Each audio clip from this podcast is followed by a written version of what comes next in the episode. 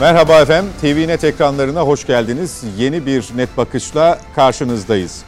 Gara operasyonu devam ederken gelen 13 vatandaşımızın katledilme haberi yürekleri dağladı. Acımız henüz tazeyken yapılan provokatif e, paylaşımlar ülkedeki terör cephesini bir kez daha gözler önüne serdi. Öyle ki katliam üzerinden siyaset yapılıp PKK'nın siyasi kolu HDP aklanmaya çalışıldı adeta. Bu konuyu konuşacağız ve Gara operasyonunun ehemmiyeti nedir?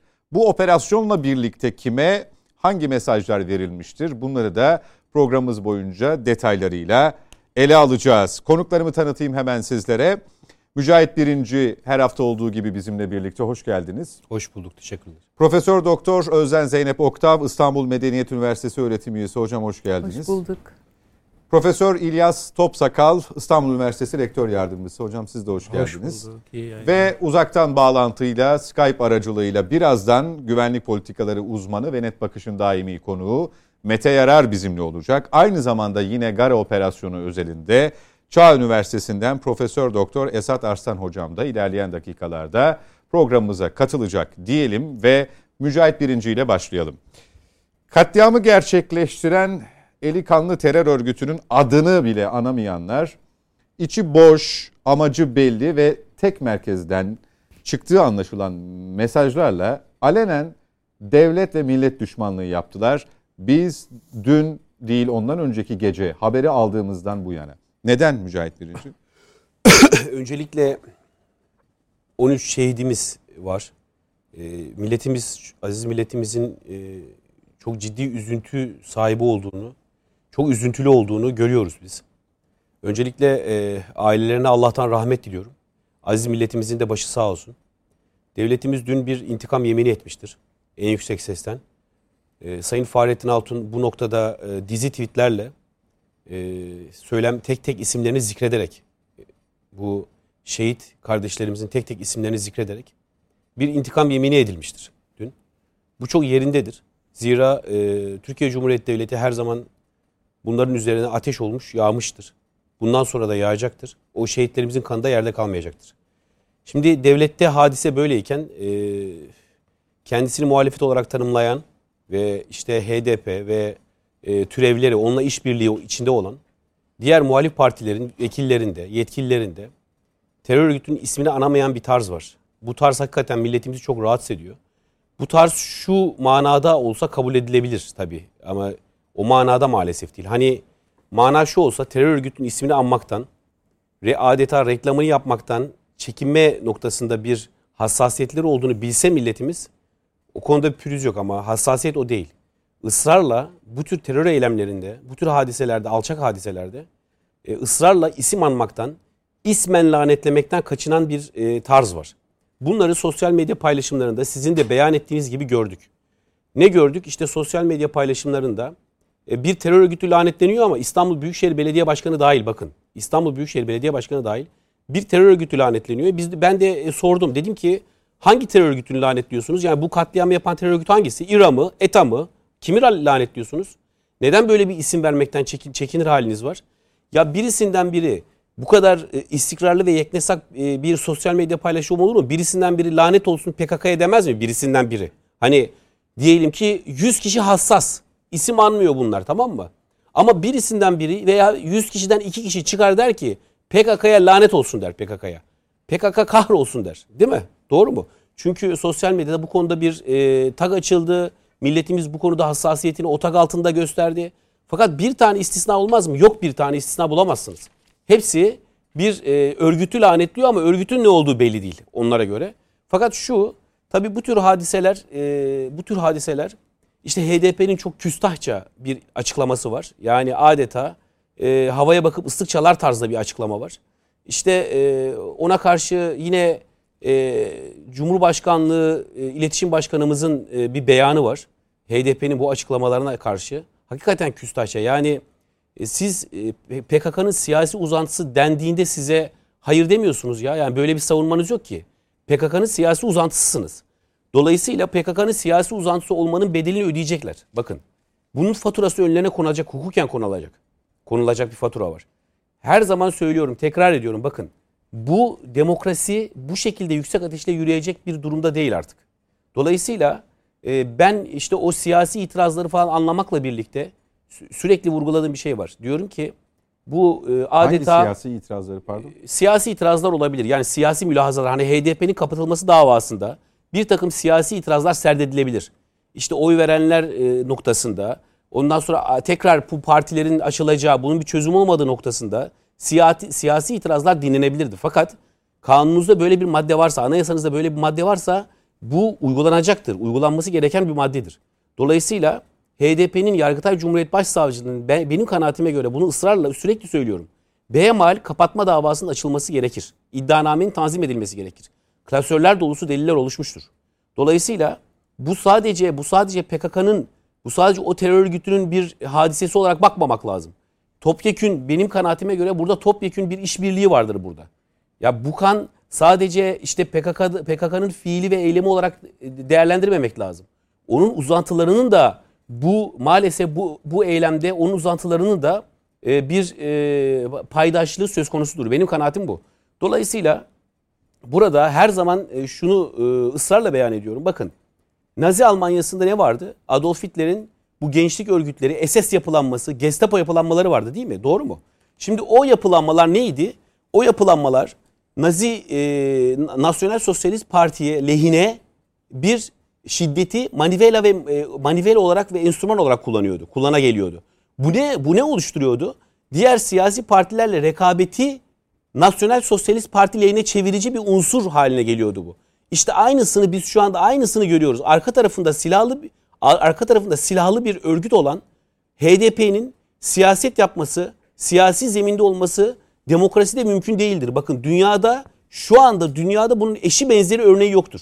Bu meseleler İspanya'da halledilmiştir. Amerika Birleşik Devletleri'nde halledilmiştir. Dolayısıyla bu meselenin halledilmesi ve çözülmesi lazım. Ve bir sözde şunu söyleyeceğim. Bir sözde bu e, PKK'nın siyasi uzantısıyla e, ilişki kuran, oy uğruna ilişki kuran e, siyasi eğilimlere, siyasi partilere söz söylemek lazım. Bakın burada da o siyasi partilerin önüne milletimiz tarafından gerektiği anda sandıkta e, bir fatura konulacaktır. Buna inancım tam. Buna inancım ve güvenim tam. Milletimiz bu hadiseyi unutmayacaktır.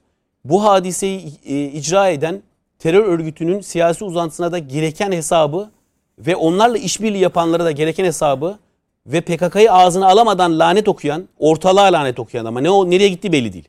E, bu hassasiyetle ismini anma has, anmama hassasiyeti gösterenlere gerekli cevabı sandıkta vereceği kanaatindeyim. Milletimiz bu konuda e, hakikaten çok derinden yaralanmıştır. Bu yani bu insanlık dışı bir hadisedir ya. Yani e, şöyle düşünün. O anı düşünüyorum. Yani o anı düşünüyorum. Bu insanların infaz anını düşünüyorum. Masum insanlar bunlar. Ellerinde silah yok, hiçbir şey yok. Bunlar rehin alınmışlar örgüt tarafından. İnfaz anını düşününce zaten insanın tüyleri diken diken oluyor. Bu emperyalist uşakları bu hadiseyi cereyan ettirmiştir. E, ve batıya söz söylemeye gerek yok. Yani o emperyalistlere söz söylemeye gerek yok. Biz onların içerideki uzan, uzantılarını hukuken halletmekle mükellefiz. İnşallah onu halledeceğiz. Peki. Zeynep Hocam e, siz ne dersiniz? Şimdi e, terör örgütünün adını söyleyememe, dile getirememe, bir şeyi lanetlerken, kınarken anmama. E, bunun özel bir çabanın, gayretin ürünü olduğunu düşünüyor musunuz? Daha önce de örneklerini gördük nitekim. Yani ben e, tabii bunlar iç politika ile ilgili şeyler. Herhalde partileri kastediyorsunuz değil mi? Belli partiler. Partiler, e, kişiler de var. Kişiler var. Parti temsilcileri var aralarında. Sivil toplum kuruluşları temsilcileri var. Yani tabii ki çok üzücü böyle olmaması lazım. Bu bu, bu e, herhangi bir parti e, STK vesaire ayırt edilecek hepimizin birbirimizle kenetlenmesi gereken bir durum. E, PKK'nın terörü 40 yıldır artık bu tartışılacak bir boyut kalmadı. Geçmişte açılımlar yapıldı, her şeye başvurdu e, hükümet, devletimiz. Fakat gelinen noktada artık e, askeri çözümden başka bir çözüm olmadığı çok ortada. Çünkü PKK denen şey bizim 90'larda zannettiğimiz gibi bir özgürlükçü, direnişçi bir hareket vesaire eskiden o şekilde bir düşünce pompalanırdı hatırlarsanız. Artık böyle bir şey yok. Bunun e, uyuşturucudan tutun insan kaçakçılığına kadar her türlü kötülüğün, melanetin olduğu bir terör örgütü bu. Bunu herkes de biliyor. O nasıl demiş, bu nasıl demiş bunu tartışmarak o insanlara önem vermenin bile bir alemi yok bence. E, çünkü e, bir değer vermiş oluyorsunuz o, o insanları tartışarak. Onun için bence hiç aldırmamak, esas e, birbirimize kenetlenmek, bu terör örgütüne Ama karşı... hocam aldırmamak da tabii e, bir bu insanın kanına dokunuyor. E, acınız var. E, bu ülke Elbette. 40 yıldır e, terör belasından çekiyor ve mücadele etmeye çalışıyor. E, tabii bir yandan da e, işin dış boyutu var. E, işte Amerika'dan gelen bugün Tabii açıklama, ki. böyle bir Esas şartlı, şerhli kınama. Tabii ki. Gerçi biz yayına hazırlanırken e, Amerikan Dışişleri Bakanı, e, bizim Dışişleri Bakanımız da bir telefon görüşmesi gerçekleştirmiş konu özelinde. E, PKK adını yani kullanarak bu katliam onlar gerçekleştirmiştir. Lanetliyorum Ya ve iyi de geç taziyelerimi iletiyorum ama demiş. yani. Ama ilk tepki e, şayet bu işte PKK gerçekleştirdiyse Şu olacak iş mi şu, yani bu, şu bu ifade kullanılabilir bu mi? Yani ifade. bunun diplomaside Bu yeri var demek? mı? E Uluslararası ilişkilerde yeri var mı? Söyleyin Allah aşkına. E, Kesinlikle tabii ki yani o açıklamayı gördünüz o e, Amerika'nın Büyükelçisi de Dışişleri Bakanlığımız tarafından çağrıldı. Bu hiçbir ülkenin kabul edeceği bir şey değil. Bu tam e, düpedüz yani utanç verici bir açıklama. Düpedüz e, artık söyleyecek söz bulamıyorum tabii ki. Evimizin odasında gibi konuşamıyoruz televizyon ekranlarından elbette ama yani kabul edilebilir bir durum değil bana kalırsa. Ee, size bir şey söyleyeyim. Biz Afyonluyuz. Afyon mezarlığına gidiyoruz büyüklerimizi e, ziyaret için. Orada şehitliğimiz vardır. O şehitliği her zaman e, her gittiğimizde mutlaka orayı da ziyaret ederiz. Orada biz PKK'ya o kadar çok hava havacı askerlerimiz. Hepsinin başında Türk bayrağı, çok güzel şehitlik mezarlığı ve orada hepsini teker teker teker an, e, ziyaret edip dua ederiz ve doğum tarihlerine baktığınızda neredeyse her nesilden e, bir şehidimiz var. Yani 60'larda doğmuşlar, işte Kıbrıs'ta e, 50'lerde doğmuşlar, Kore gaz, e, Kore şehitleri, yani PKK'ya verilmiş şehitler, PKK yüzünden kaybetmiş olduğumuz evlatlarımız, 90'larda doğmuş evlatlarımız var. Yani bu memleket o kadar çok evladını e, maalesef kaybetti ki bu PKK belasına. O yüzden e, ben artık bu konuda bir şey kon- duymak bile istemiyorum. Yani bunların konuşulması bile benim dediğiniz gibi insanın kanına dokunuyor. E, her ülkede var mı bu kadar vatan haini bilmiyorum açıkçası. Bizde Peki. çok fazla varmış. Çok üzücü tabii. Çok çok yazık. İlyas? Hocam Aynı soruyla. Yani bu turu öyle tamamlayacağız. Evet. Ya ben e, vakitten biraz daha Tamam. tasarruflu gitmek adına e, Yani böyle yapıyorum ama aslında- e, HDP'nin tehdidini de e, beraberinde sormuş Evet. olayım. Paylaştığı son e, kurumsal hesabından tweet'i.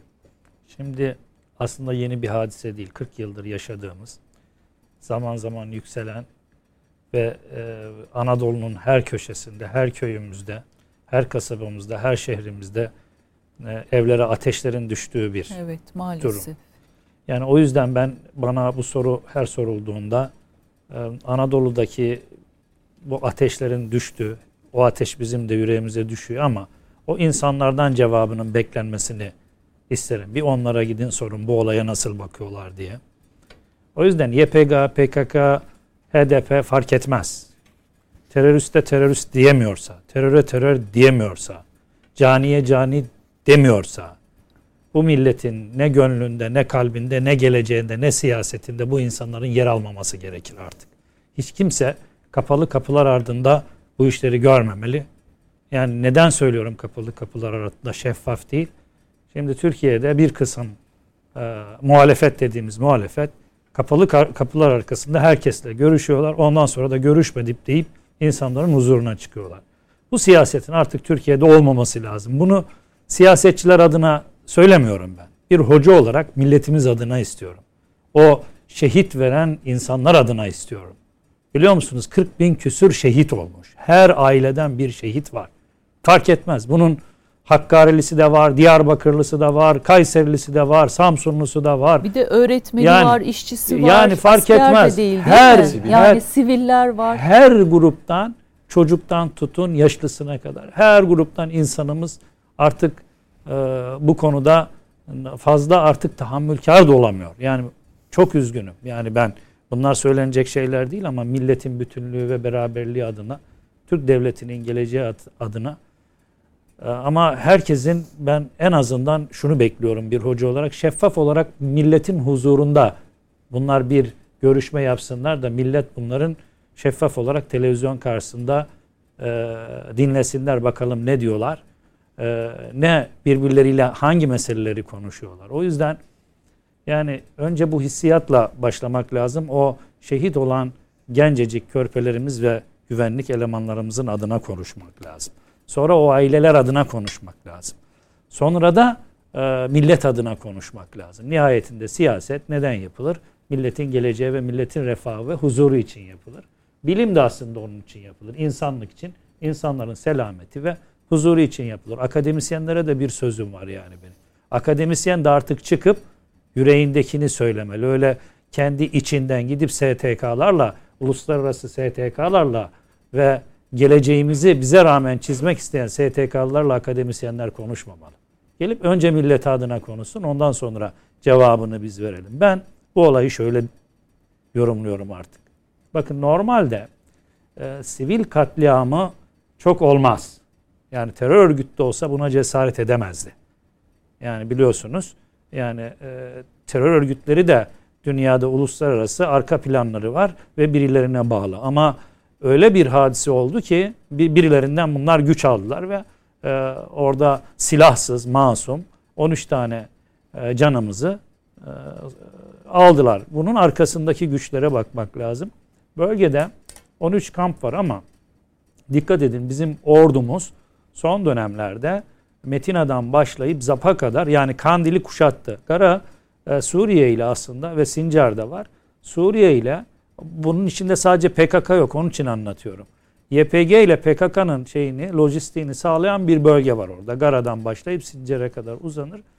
Buraya bizim e, ordumuz artık orada da üsler kuracak çünkü Irak'la konuştuk. E, Buraya tam bir stratejik hamleyi yaparken bu şey geldi. Yani YPG ile e, PKK'nın lojistiğini keserken geldi. O yüzden bizimkiler e, bu işi yaparken Amerika'dan da ses geliyor veya Avrupa Birliği'nden veya terörü destekleyen diğer devletlerden de ses ve STK'lardan. Yani o ülkelerden ses gelmesi normaldir. Onların resmi kanallarından da ses gelmesi normaldir. Ama Türkiye'deki STK'lardan ses gelmesi normal değildir. Demek ki Türkiye'de bu devletler öyle güçlü ki, öyle bir lobi var ki Türkiye'de üniversitelerde, STK'larda çok iyi yapılanmışlar. Bunu görmek lazım. Boğaziçi'yi de böyle okumak lazım. Bundan sonra olan olayları da böyle okumak lazım. O STK'ların paraları nereden geliyor? Eskiden bu kadar yoktu. Kim finanse ediyor? Ya kim finanse ediyor? Kaynakları nereden? Hangi örgütler bunlarla işbirliği yapıyor? Hangi partiler kimlerle birbirleriyle e, perde arkasında ne konuşuyor? Yani mesela CHP'de ben isim de vereceğim CHP'de e, hangi kişiler e, İyi Parti ile ilişkiyi sağlıyor? İyi Parti'deki hangi kişiler CHP ile ilişkiyi sağlıyor? STK'larla birlikte oluyorlar. Bütün bu ilişkiler artık bundan sonra bizim için çok önemli. Bakacağız STK'lar Türkiye Cumhuriyeti Devleti'nin geleceği için mi çalışacaklar? Yoksa bu devletin ilerisinde hayatını karartacak projelerde beraber mi olacaklar? Bunlar tabii ki bizler tarafından bundan sonra e, artık kapalı kapılar ardında konuşulanlar televizyonlarda da konuşacak, konuşulacak. Kim neyle hangi şeyde e, birlikte hareket edecek? Bunları biz burada tek tek elbette konuşacağız. İkincisi hatırlıyor musunuz? Amerika Birleşik Devletleri yeni seçimde e, başkan değiştiği zaman Biden'ın şeyinde e, biz çok tanış, tartıştık o günlerde. Programları tartıştık da 1, 2, 3, 4. madde ama maddelerden biri çok enteresandı. Bundan sonra yerel güçlere yani işte Orta Doğu'da işte veya Rusya coğrafyasında, Avrasya'da veya Uzak Doğu'da yerel güçlere destek sağlayacak Amerika asker göndermeyecek. Orada yerel birlikleri eğitip Ona göre bir proje hazırlayacak. İşte bundan sonra e, biz Amerika'nın sert müdahalesini görmeyeceğiz. Ama çeşitli sivil teşkilatlarıyla, örgütleriyle bu bölgede YPG, PKK, diğer e, benzeri isim de çok önemli değil. Böyle şeylere yatırım yapacaklar. Para sağlayacaklar, ekipman sağlayacaklar, eğitici sağlayacaklar. Dolayısıyla bu bölgede e, düşündükleri şeyi, geleceği neyse sistemi bu aparatlarla sağlayacaklar. Dolayısıyla PKK hamisiz kalmayacak. Bunu anlıyoruz. Son hadisede de gördük. Daha önce kalmadığı gibi. Kalmadığı gibi. YPG bundan sonra bizim için çok önemli. Bizim harekatımız da çok önemli. Önemini belirtmek için tekrar söylüyorum. Gara ve Sincar Kandil'in lojistiğini kesiyor. Biliyorsunuz son dönemde Kandil'de kuşatıldı. Bu bölgede Türkiye Cumhuriyeti Devleti ordusuyla tamamen burada yerleşerek burayı bitirmek istiyor. Çünkü YPG'nin arkadaki kontrolü sağlanması lazım. İleride 1-2-3 yıl sonra bir Suriye'deki meseleyi tartışmış olacağız. Yani o e, Aynel Arap özellikle bazılarının Kobani dediği Aynel Arap bölgesi Arapların bölgesidir. Sonra Kamışlı'da bunların kalıntıları kalmıştır. Ayrıca aşağıya doğru yani Deylizor'a doğru çekilen daha da Rakka'ya doğru çekilen Kürt gruplar çok organizedir terör grupları ve binlerce tırla beslenmiş bir lojistiğe sahiptir. Dolayısıyla bizim geleceğimiz aslında Türkiye Cumhuriyeti Devleti'nin bekası Doğu Akdeniz elbette var. Doğu Akdeniz zenginlikleriyle var ama terör hareketleriyle buradan beslenecektir. E, Türkiye Cumhuriyeti Devleti de geleceğini düşünen bir devlet. Bunları düşünüyor. Bu bölgeye ona göre operasyonlar yapıyorlar. Ona göre de ses geliyor. Ben bu olayları neden anlatıyorum? Bundan sonra herkes kartını açık oynayacak bölgede. Türkiye Cumhuriyeti'nin de kırmızı çizgisidir bu. Yani e, şu siyasetle bu siyasetle değişmez. Sevilmesinler. Yani muhalefet de sevilmesin. İstedikleri yapacaklarını zannetmesinler. Orada yüz binlerce şehidin kanı yatıyor. Herkes hesabını bundan sonra Peki. ona göre yapacaktır yani. Peki. Mete Yarar ve e, Esat Hocam da e, bize katıldılar. E, hoş geldiniz diyelim efendim. Çok teşekkür ederiz. E, Mete Yarar sizinle e, başlayacaktım operasyonun e, ehemmiyeti ve özellikleriyle ilgili ama bu provokasyon kısmını öne aldım. Konuklarımın ilk etap yorumlarını e, almış olalım diye. Şimdi e, onunla ilgili de söyleyeceklerim var fazlasıyla biliyorum ama e, hem bu provokasyonlara cevap niteliğinde hem de bu operasyonu, operasyonun sonrasını iyi kavrayabilmek, analiz edebilmek adına senin görüşlerine ihtiyacımız var. Direkt Peki. görev nokta operasyonu olarak biliyoruz biz bunu. Ee, özel kuvvetler tarafından gerçekleştiriliyor. Her şey hazırlıklıydı, planlıydı ve sonraki adrese yönelik de aslında e, güçlü bir e, ne diyelim hazırlık vardı. Tam olarak e, Gara'da bu olay özelinde ne oldu e, ve operasyon nasıl tamamlandı? Bundan sonraki hedefi ne? Ben istersen e, sorunu üçe bölerek yanıtlayayım mı? Çünkü Gara'nın bir e, Amerika tarafı var. Yani en son açıklamasından sonra bunun bir Amerika tarafı oluştu. E, Gara'da askeri operasyon tarafı var. Bir de üçüncüsü demin de e, değerli katılımcıların katıldığı ve konuştukları konu e, önemli bir konuydu. O da e, Türkiye'deki provokasyonlar. İstersen bu e, katmanda e, e, özetleyebilir miyim? On, üçünü açabilir miyim? Tabii ki. Peki. Öncelikle Amerikalılardan başlamak istiyorum. Dışişleri Bakanlığı'nın e, yetkililerin açıkladığı eğer e, bu saldırı PKK tarafından yapıldıysa açıklaması bence e, çok iyi okunması gereken e, bir süreci önümüze koyuyor onu söyleyeyim. E, hatırlarsanız daha sonra şimdi Dışişleri Bakanı konuştuktan sonra bunu düzeltme yaptılar. Dediler ki e, biz teyit ettik e, bu saldırıyı PKK yapmış hatırlarsanız. Şimdi daha yeni gerçekleşti. Peki ben size bir şey söylesem. 2004 yılında çuval geçirme hadisesi diye bildiğimiz 2004'teki Özel Kuvvet Komutanlığı askerlerine yapılan yönelik olan olaylar da böyle başladı desem size ne dersiniz? O kadar mı deriz? Ben bir şey söyleyeceğim. Amerika Dışişleri Bakanlığı sözcüsü o açıklamayı tek başına yapmaz. Yani bölgeden gelen bir istihbaratı bilgisi veya o bölgeden gelen askeri yetkililerin söylemi olmadan bu açıklamayı yapmaz. Çünkü geçmişte 2004'te yaşadığımız süreçte 2003'ten sonra başlayan süreçte Türkiye-Amerikan ilişkileri inanılmaz biliyorsun kötü boyuttaydı. Yani ve bunun sonucunda sahadaki e, bulunan istihbaratçıların veya askerlerin yanlış yönlendirmesiyle giden bir süreci yaşadık. Bakın bu olay 2004'te yaşanan olayın neredeyse fotokop fotokopisi gibi. O gün başlayan sürecin yanlış istihbarat tarafının süreci. Hatırlarsanız Trump döneminde Trump 3 kez 4 kez daha doğrusu e, açıklamalar daha sonra yapıldı. Trump 4 kez bölgeden Amerikan askerlerin çekilmesi için talimat vermiş olmasına rağmen CENTCOM'un buna uymadığını biliyoruz. Yine bu olay sırasında PKK'nın bu saldırı sonucunda 13 vatandaşımızı şehit edilmesinden sonra açıklamalarını takip eden Irak'ta ve CENTCOM'dan çok önemli üst düzey komutanların olduğunu da biliyoruz. Direkt Twitter'dan takip ediyorlar. Ve açıklamalarını takip ediyorlar. İleride önümüzdeki dönemde bu adamlar birebir aynı tür bir olayı aynı tuzağı bize gerçekleştirebilirler. Bu kadar net söylüyorum sana. Bu kenara koyuyorum bunu. Bu çünkü ihmal edilmemesi gereken bir taraf. Dışişleri Bakanlığı düzeltti. Ama sahadaki adamların ne kadar tehlikeli olduğunu ve önümüzdeki dönemde Sincar'da PKK konusunda ve PYD konusunda bu adamların Biden'ı ve Amerikan halkını nasıl yönlendireceğini unutmayın. Hatırlarsanız 2004'teki olay nasıl gerçekleşmişti? Bir yıl boyunca yanlış bilgiler vermeye devam etmişlerdi. Ve bilgi neydi? Türk Özel Kuvvet askerlerinin Kerkük valisine suikast düzenleyecekleri ihbarı üzerine gerçekleştiğini söylemişlerdi. Böyle bir şey olmamış olmasına rağmen. Bugün süreçte aynı. Şimdi geleyim sen ne istersen Gara'daki olayın önemine ve Gara'daki e, faaliyete. Seninle şahsi sohbetlerimize de oradaki yaptığımız e, programlarda da e, bir kısmına Mücahit de e, şahit olduğu için yani orada e, programlarda yer aldığı için e, biliyor. Israrla şunu söylüyorum.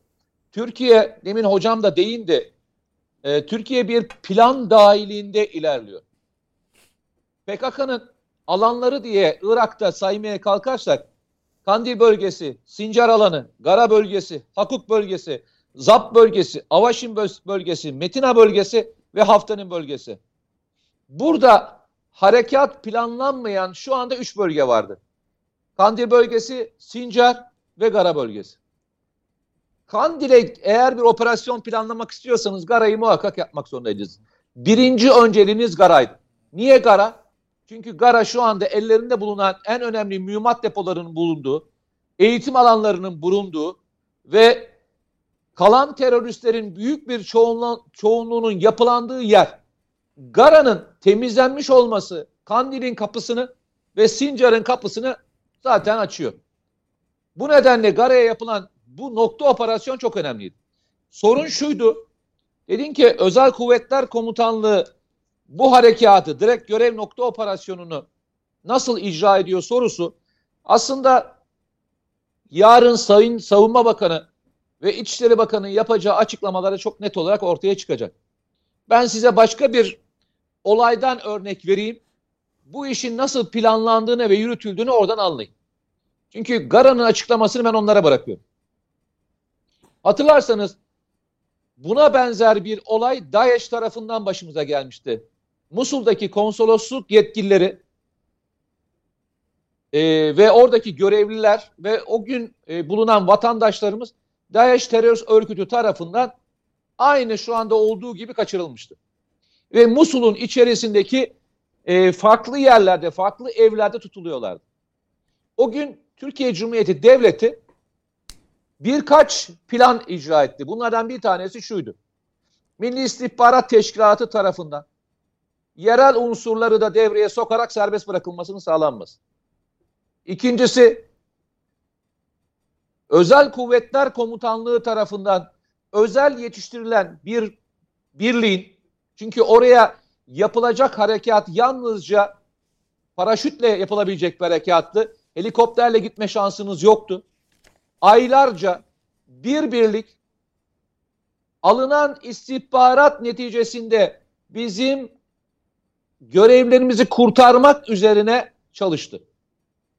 Bunlar eşgüdümle gider. Yani birisi sizin görevlerinizi veya vatandaşlarınızı kaçırdığında bunun askeri istihbaratı veya yerel unsurlar tarafından serbest bırakılmasıyla ilgili süreç eşgüdümlü gidilir. Buradaki vatandaşlarımız, askerlerimiz ve görevlerimiz için de süreç hep bugüne kadar böyle sürdürüldü. Bir taraftan Milli İstihbarat Teşkilatı, bir taraftan Özel Kuvvetler Komutanlığı, bir taraftan da aynı şekilde yerel unsurlar devreye sokularak serbest bırakılmaya çalışıldı. Ben askeri tarafını anlatayım, diğerlerini e, yetkililer anlatsınlar. Gara operasyonunda kurtarılmaya çalışılan personelimiz kimisi 5 sene, kimisi 6 sene. Önce kaçırılan asker, polis ve sivil vatandaşlarımızdan oluşuyor. Buradaki vatandaşlarımız bir süre Türkiye içinde tutulduktan sonra farklı yerlerden bölgeye geçirildiler. Bölgeye geçmişlerdi. Bu geçilen yerlerdeki bulunan vatandaşlarımız farklı farklı yerlerde önce muhafaza edildiler. Bunu nereden biliyorum? Daha önceki tecrübelerinden ve daha önceki e, PKK terör örgütünün bunu nasıl yaptığı ile ilgili e, bilginden dolayı söylüyorum. Bunların her birini aynı noktada bulundurmadı. Türkiye böyle bir şey icra edildiği andan itibaren Milli İstihbarat Teşkilatı içinde, e, e, İçişleri Bakanlığı içerisinde ve Savunma Bakanlığı ve Genelkurmay Teşkilatı içerisinde ilgili bilimleri yerlerinin bulunması ve kurtarması ile ilgili askeri planlamayı yapmak üzere yetkilendirir. Bu prosedür böyledir. Yani 6 senedir ilgilenilmedi diye bir konu yoktur. Buradaki personel kaç defa farklı farklı yerlerde kurtarılmak için operasyon planlandığını ama iki ayda bir yer değiştirildiği için tam anlamıyla bulundukları yerle nokta istihbaratı gelmediği için yapılamadığını ben size sayabilirim. Bakın Genelkurmay Başkanı orada bir harita gösterdi hatırlarsanız. Evet onu şimdi arkadaşlarım getiriyor ekrana. Hani bu neden önemli biliyor musunuz? Oradaki e, kroki kroki, kroki olmadan, evet. Evet kroki. Oradaki kroki olmadan bir kurtarma operasyonu planlayamazsınız veya rehine kurtarma operasyonu planlayamazsınız. Rehinelerin tam yerini bilmeden, içeride kaç kişi olduğunu bilmeden, e, girdiğiniz alanı bilmeden ve neyle karşılaşacağınızı bilmeden rehineleri kurtaramazsınız veya kaçırılan vatandaşlarınızı kurtaramazsınız. Bu kadar ayrıntılı bir istihbarat bilgisine içeriden veya yerel unsurlardan bilgi sahibi olmanız lazım. Bakın bu bilgiye teknik istihbaratla ulaşamazsınız. Veya sihalarla gözlem yaparak ulaşamazsınız. Yerin altında mağaranın içerisindeki bu detayları bilebilmeniz için muhakkak terör örgütünden ya kaçmış ya da e, sizin ele geçirdiğiniz birisi olması gerekir.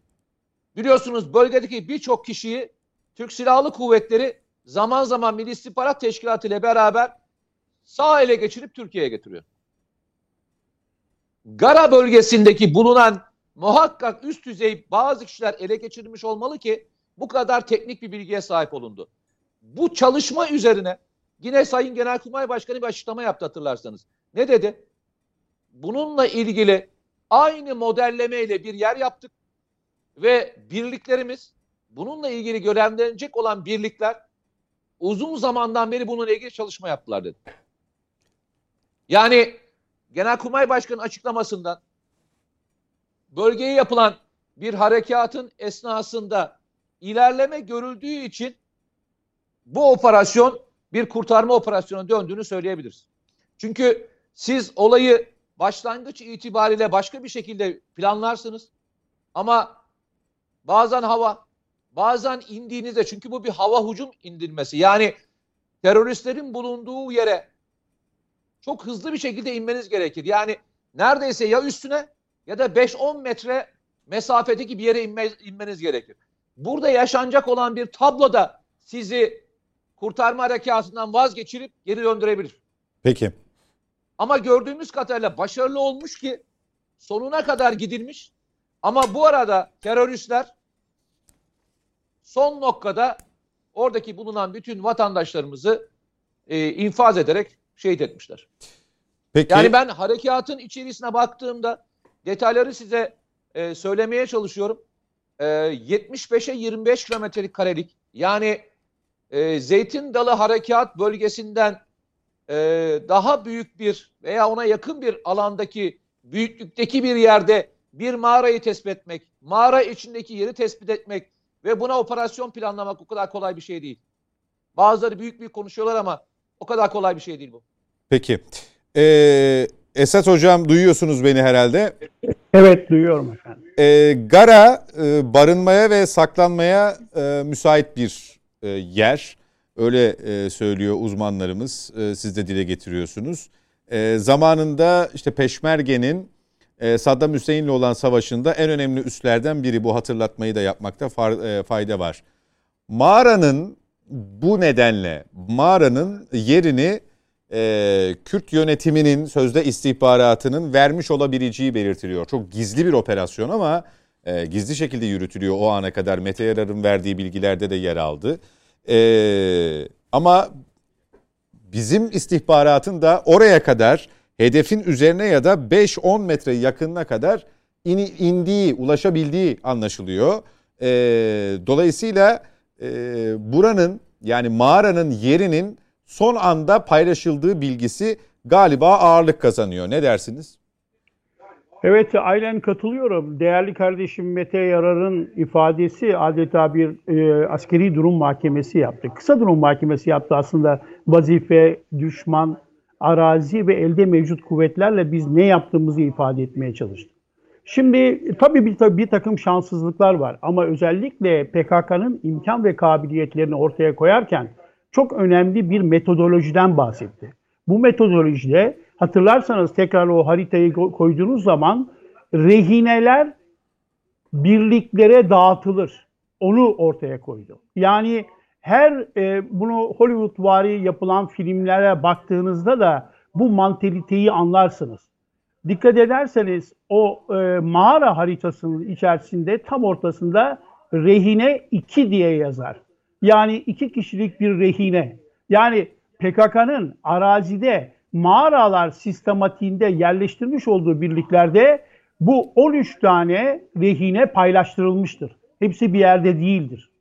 Ve onun için bakın bunun biraz da e, eğer zamanımız varsa lütfederseniz biraz geriye doğru gideceğim. Hatırlayın e, geçen sene 13 Ağustos 2020 e, tarihinde Sidekan'da iki tane Iraklı Bağdat tarafından atanmış Tuğ General rütbesinde iki kişi öldü. Ve biz bunu Irak yönetimine anlatmakla geçirdik.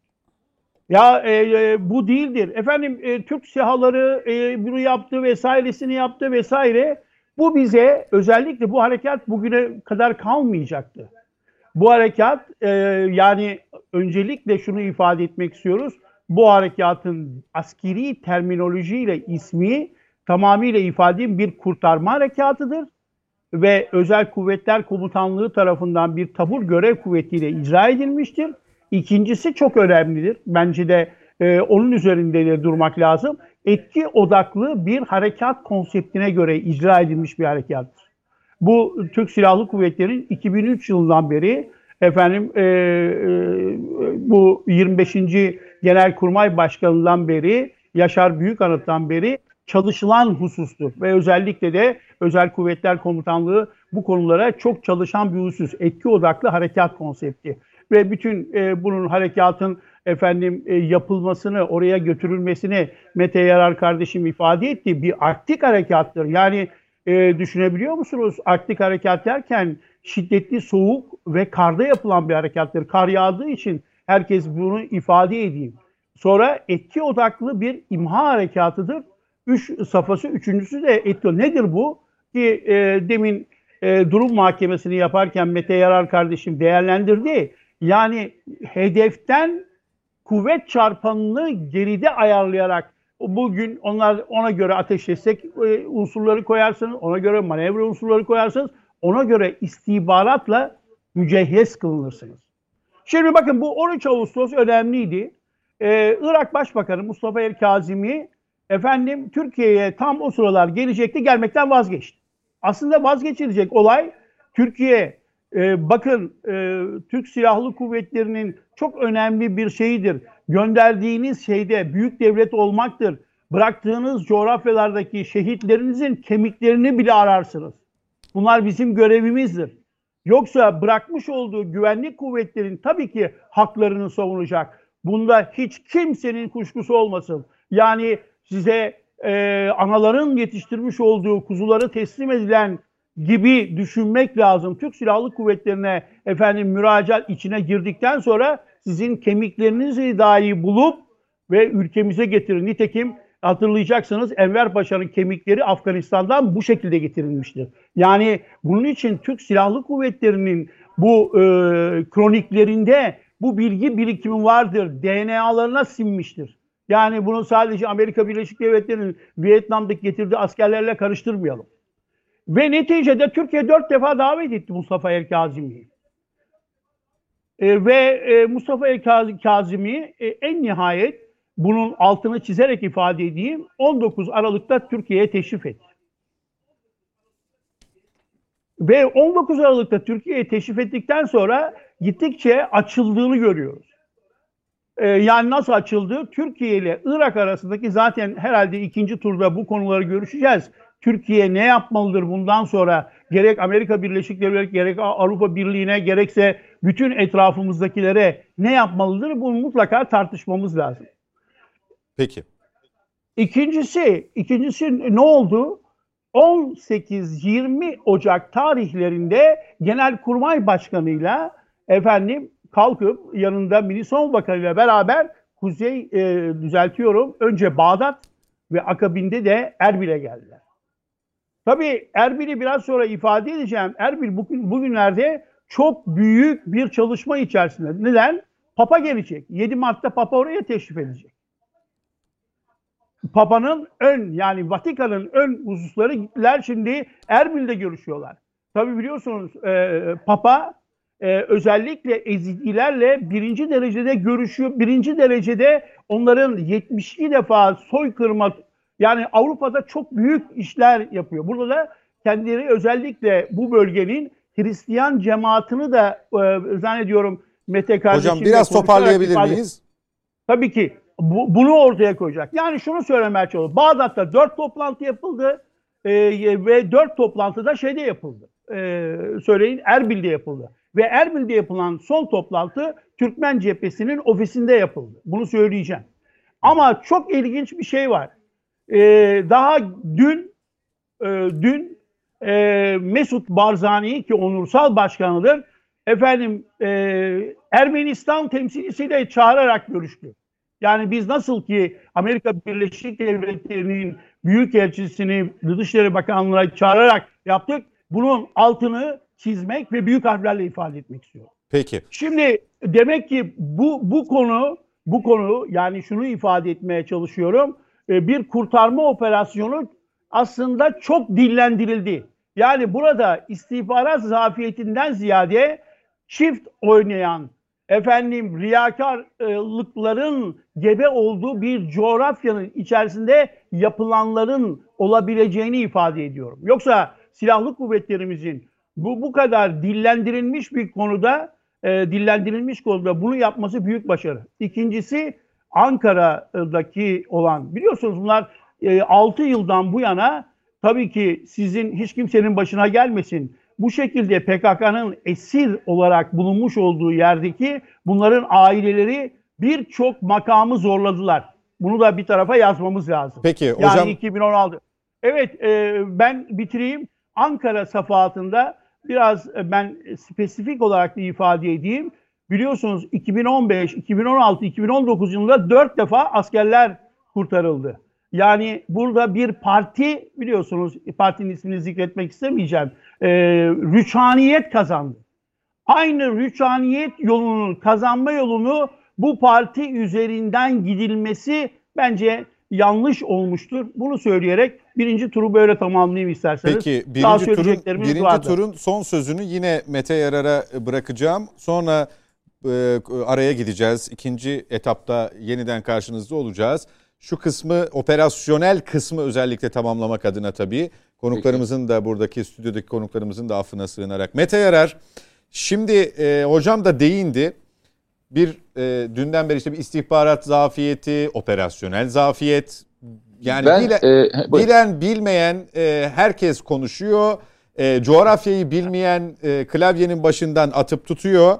Ama e, bu operasyonun tüm yönleriyle iyi planlanmış bir operasyon olmasının ötesinde e, devlet açısından, devletler açısından bakıldığında arazide gerçekleştirilen direkt bir görev olması hasebiyle de en zor ki mevsim koşulları hocam hatırlattı.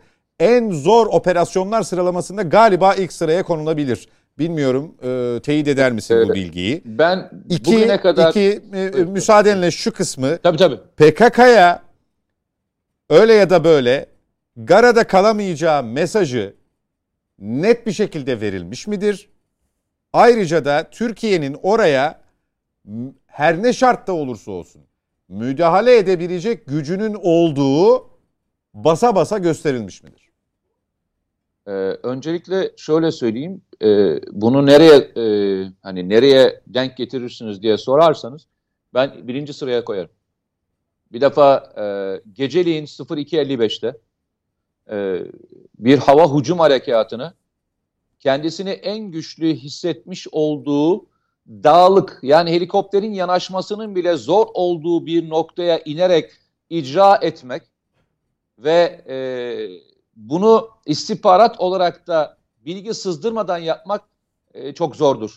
Çünkü arkasında bu örgüte e, destek veren birçok e, önemli istihbarat birimleri olduğunu hatırlatarak söylüyorum. E, öncelikle e, Özel Kuvvetler Komutanlığı bu tür e, harekatları icra ederken e, öncelikle şunu yapar. E, yerin tam koordinatlarını ve bilgisini tecrit edilmiş olan birime son anda söyler. Yani siz çalışırsınız, bir yerle ilgili çalışırsınız.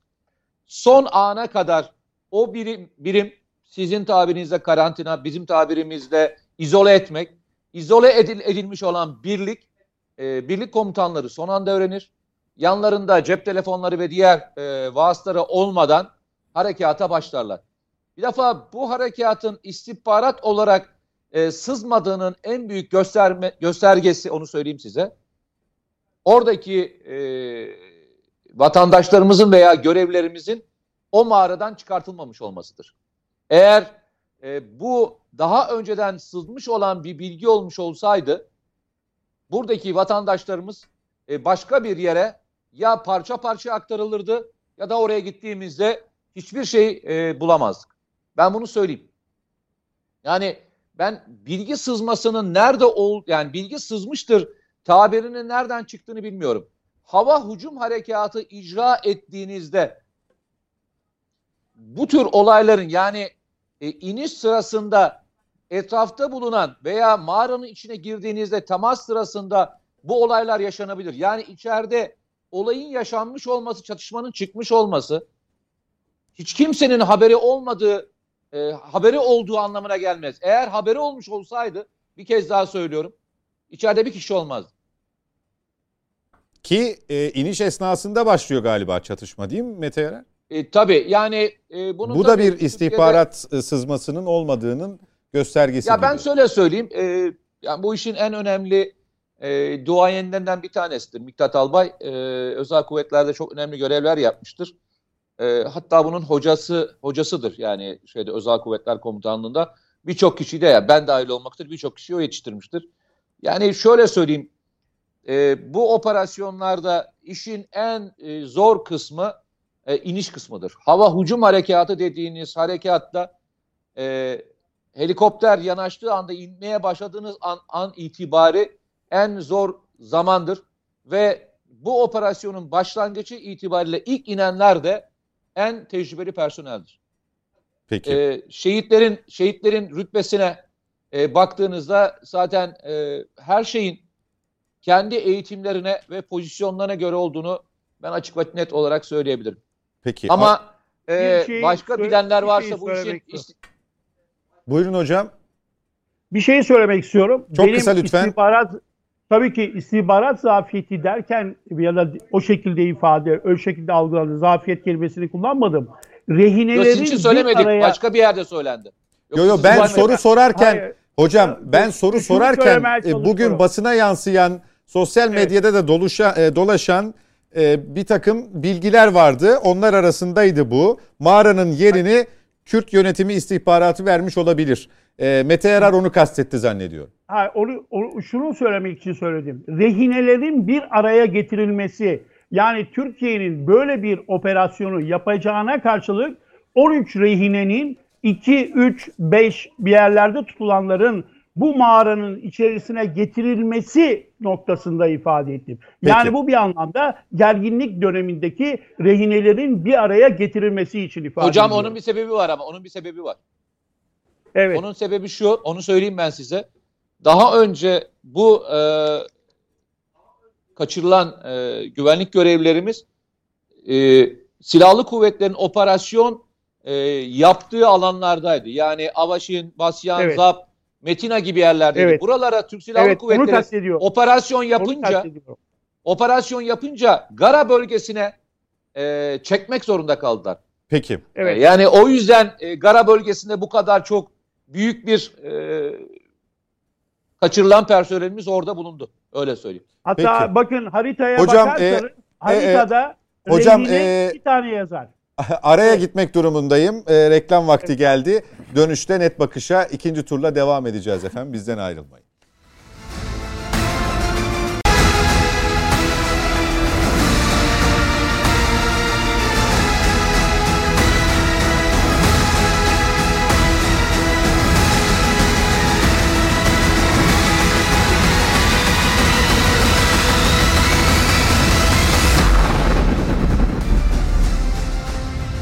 Yeniden birlikteyiz efendim. Net Bakış'a ikinci turla devam ediyoruz. Mete Yarar, Mücahit Birinci, e, Özden Zeynep Oktav, İlyas Topsakal ve Esat Arslan'la birlikteyiz bu akşam.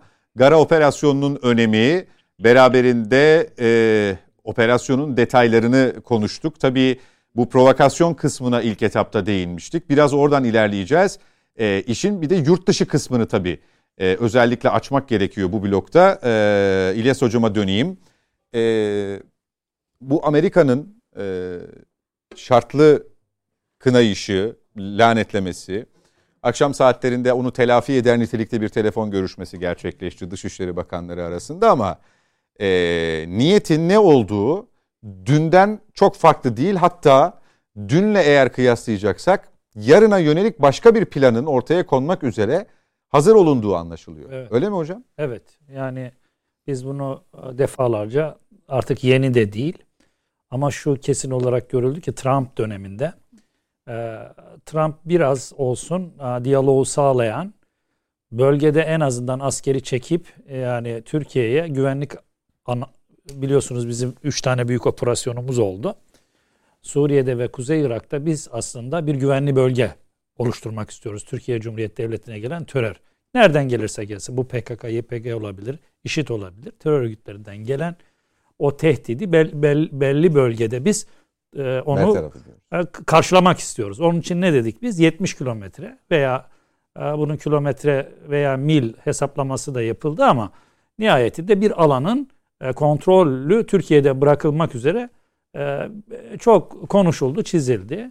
Böyle bir strateji de uygulandı. Yalnız biz gördük ki e, bu plana karşı e, Amerika'daki Pentagon'un veya derin devletin e, bu planda Türkiye'nin yanında yer almayacağını tabi biz eskiden biliyorduk ama Biden'la beraber bunun bir dış ilişkiler içinde hükümetin de olduğu bir proje olduğunu da yani en azından elimizdeki metinlerden Türkiye'nin yanında olmayacaklarını, bölgedeki yerel güçlere, terör güçlerine destek vereceklerini deklare ettiler.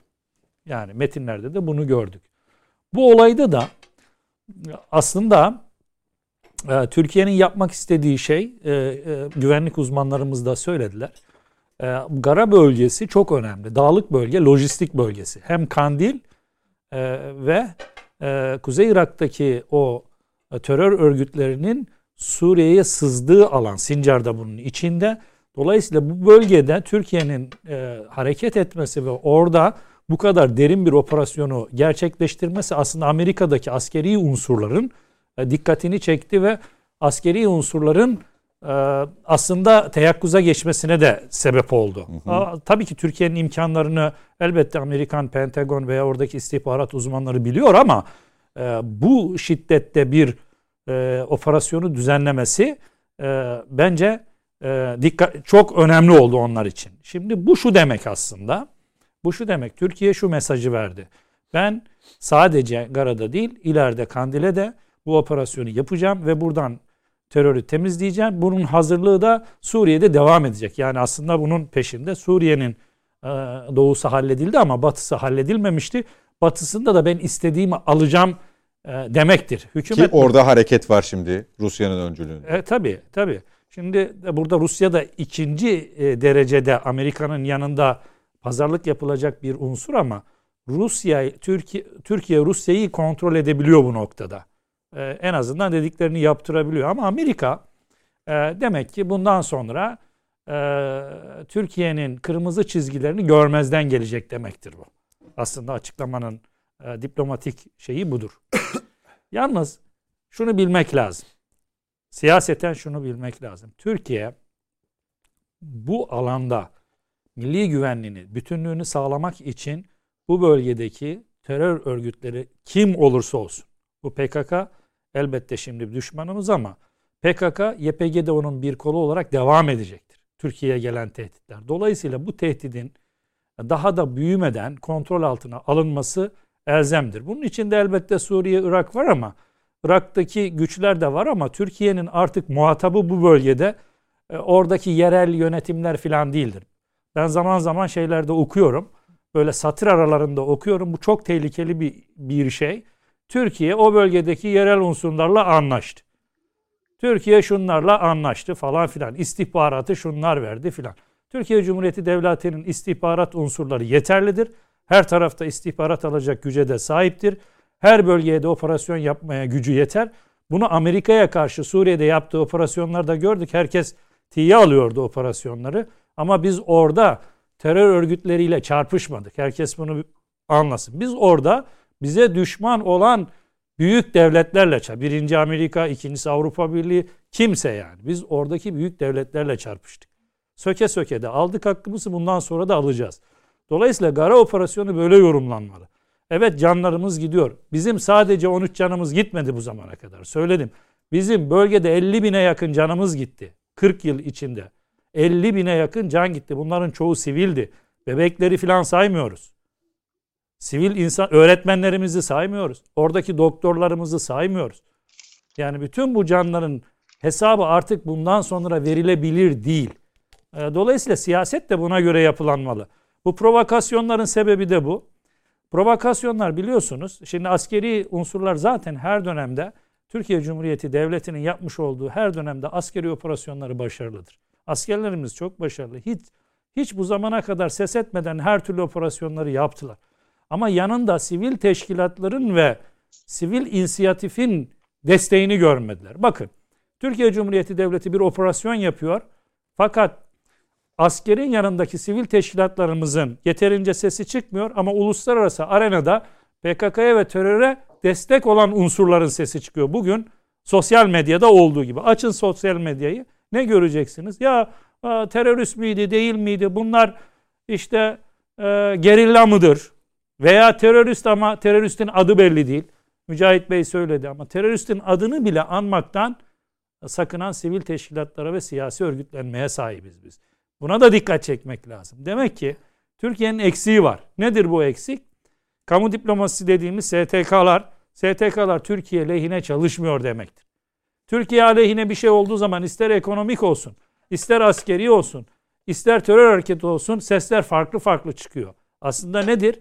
Bütün siyasi teoriler der ki bir milletin içinde birlik sağlanamadığı sürece e, yaptığınız her hareket, terör hareketi veya savaşlarda başarılı olma şansınız yoktur. O yüzden bu bu iş benim indimde. Ben bir hoca olarak söylüyorum. E, söylemek istiyorum. Kendi düşüncem şu. Başkası beni bağlamaz. Bu artık siyasi bir hareket değildir. Siyasilerin kullanacağı bir hareket de değildir. Bu Türkiye Cumhuriyeti Devleti'nin, Türk milletinin gelecek meselesidir. Gelecekte var olması meselesidir. O yüzden beka dendi bu işe. O yüzden beka olarak bakıyoruz. Yani Suriye sadece Suriye değil. Irak'taki hadise sadece Irak değil. Bakın Irak'ta insan kalmadı. Milyonlarca insan yabancı unsurlar tarafından öldürüldü. Katledildi. Çoluk, çocuk, kadın ırzına geçildi. Suriye son 5 sene, 7 senedir görüyorsunuz milyonlarca insan katledildi. İşte Türkiye gelecekte bu tehlikeyi yaşamak istemiyorsa, bizim çocuklarımız bu bölgede rahat yaşamak istiyorlarsa ona göre STK yapılanması gerekiyor.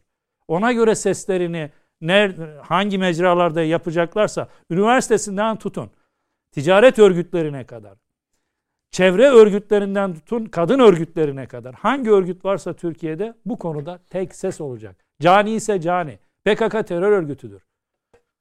Bunu söylemeleri gerekiyor. Teröriste terörist diyeceksiniz. Çünkü eline silah almış sivilleri katlediyor. Çocukları katlediyor. Buna siz katil diyemiyorsanız, terörist diyemiyorsunuz. Hangi siyasi parti olursa olsun, hangi STK bak özellikle Türkiye'de yaşama şansı yoktur ve yaşamamalıdır. Kapatılmalıdır.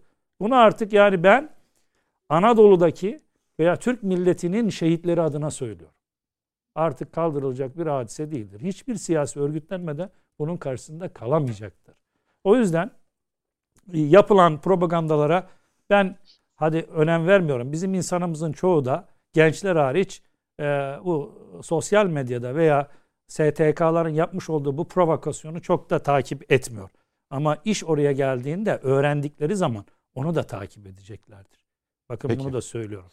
Üniversiteler yeterince bu işler üzerinde, üniversitedeki akademiler, akademisyenler yeterince hassas değiller. Ama olmak zorunda, zorundalar. Bu Türkiye devletinde yaşamak istiyorlarsa veya geleceklerinin, çocuklarının var olmasını istiyorsa bu konuda söz söylemek zorundadırlar. Her şeye söz söylüyorlar. İşte hatırlayın Hendek operasyonları sırasında devletin bölünüyordu devlet. Operasyon yaptığına çıktılar her şeyde ve hep beraber bildiri yayınladılar. Tabii sözde altına barış, imza attılar. Sözde altına barış. imza attılar. 13 tane sivilcen hadi hadi toplansınlar atsınlar biz görelim. Görelim. Bir akademisyen olarak ben bunu bekliyorum artık. Biz de görelim. Ya 40 bin tane diyoruz ya 40 bin şehit. Evet. 40 Peki. bin şehit etrafında 10'ar kişiyle 400 bin kişi eder. Akrabalarıyla beraber 4 milyon insan eder. Büyük yara doğru. doğru. Ee, peki yani hocam. Bu, Zeynep hocam biraz daha edin. dikkat etmek lazım. Biraz daha teyakkuzda olmak lazım. Bundan sonra çok önemli bakın. Bu sosyal medya o kadar önemli bir şey ki e, Trump'ın biliyorsunuz Trump Amerika Birleşik Devletleri'nin başkanı. Kesti. Bizim bakanlarımızın Twitter'larını yasakladılar. Yani bu, bu, bu, bu mecrayı kullanan bizim evlatlarımız, bizim çocuklarımız. Demek ki basına şu düşüyor. Çocuklarımızı filan bu konuda, bu konular siyasi konular değildir. Bu konular oyun oynanacak konular da değildir. Acilen bilinçlendirmek lazım. Kimin nerede ne iş yaptığını şeffaf olarak anlatmak lazım. Bakın yanlış doğru. Belki doğru da yapıyor olabilirler çevre örgütleri filan. E doğru. E, çıkışı da doğrudur. Hani ağacı korumak istiyordur, çevreyi korumak istiyordur, güzel işler yapmak istiyorlar. Gençler de bu işlerde meyyaldir. Ama arkalarında hangi güçler olduğunu öğretemezsek bizim geleceğimiz o kadar kullanılıyorlar mı, kullanılmıyorlar tabii, mı? Tabii tabii bu bizim bizim gibi e, tecrübeli bu konu bu konularda e, daha bilinçli olan insanlara çok iş düşüyor. Öğretmek lazım. Peki. Ee, Zeynep Hocam şimdi bu akademisyen kısmına dair e, söyleyecekleriniz vardır. E, direkt sizi kastetmedi tabii e, Sayın Hocam ama e, yok, akademiyanın yok, ben, ben, akademiyanın yani böyle genel bir probleminin bir şey olduğu vaka. Yani evet. Hocam e, ben tanıyorum. Hocam bu konuda e, çok hassastır yani. ama e, bunun tabii altında yatan birçok sebep olabilir. Öne çıkanı, çıkarılmak isteneni nedir sizin gözleminize göre, deneyimlerinize göre? Bir. iki e, bir terör örgütünden bahsediyoruz. E, çeşitli terör örgütleriyle Türkiye'nin mücadelesinde de aslında sadece o terör örgütleriyle mücadele etmediğimizi tecrübe ettik geçmişte. Evet. Üstelik çok yakın bir tarihte. Şimdi Amerika'daki başkan değişimi, e, Suriye'deki dinamiklerin farklılığı, işte pandemi döneminde biraz oradan haberler alamadık, biraz sessizlik hakimdi ama işte son zamanlarda Suriye'ye baktığımızda e, Rusya'nın yine Esed'in PKK ile ara buluculuğu e, PKK ile anlaşmasına ara buluculuk sağlaması. Hı hı. E, orada hani ben varım kısmını teyit etmesi. Bir yandan Amerika'nın o denklemde ne yapacağının çok kestirilememesi ama e, hani PKK ile olan ilişki ki yardım devam ediyor bu arada. Lojistik destek devam ediyor. E, Gara ile aslında Gara operasyonuyla neler yapılabileceğini Suriye denkleminde de göstermiştir e, şeklinde bir ifadesi oldu İlyas Hocam'ın. Türkiye'nin işi bundan sonra hani Trump dönemi biraz daha belki deneme yanılma gibiydi. Evet. Ee, hani geri adımı da e, yaptığı politikaların bir parçası olarak evet. görüyordu. Evet. Fakat daha e, saldırgan, daha şahin bir e, davranış modeliyle mi karşı karşıyayız? Bu iki kısımda. Yani Biden ve ekibini kastediyorsunuz. Yeni dönemde biz bekliyorduk zaten e, Türk-Amerikan ilişkilerin daha bir çıkmaza gireceğini. E, zaten e, daha Biden iktidara gelmeden videosu yayınlandı. var yani mevcut yönetimin devrilmesi gerektiğini vesaireyi söyleyen bir Amerikan başkanı ile karşı karşıyayız. Çok açık bir şekilde Türkiye'nin iç işlerine karışılması gerektiğini söyleyen bir Amerikan başkanı var. E, dolayısıyla halbuki e, iç işlerine karışılmazlık ilkesi vardır uluslararası ilişkilerde. İşte ülkelerin egemenlik haklarına müdahale etmeme ilkesi vardır.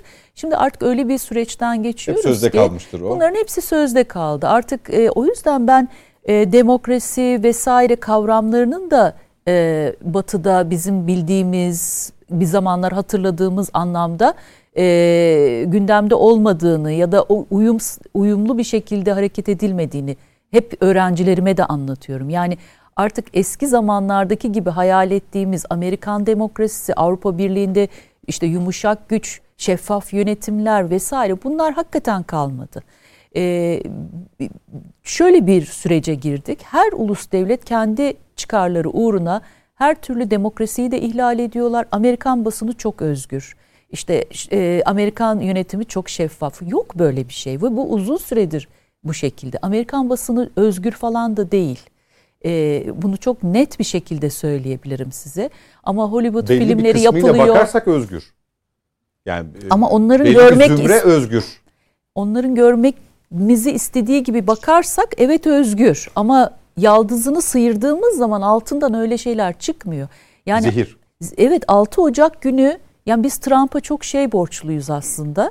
Amerika'nın gerçek yüzünü bize demeyin göstermemize ama o, göstermemize Trump, Trumpçı diyorlar sonra. Hayır ama vesile ama oldu. Vesile oldu yani. Yani hakikaten ben bunu pek çok e, TV kanalında söyledim. Bu bir, Burada bir, bir daha çok söyleyeceğim. Çok ülke açısından öyle oldu aslında. Sadece pek bizim çok için ülke değil. açısından Tabii. oldu dediğiniz gibi.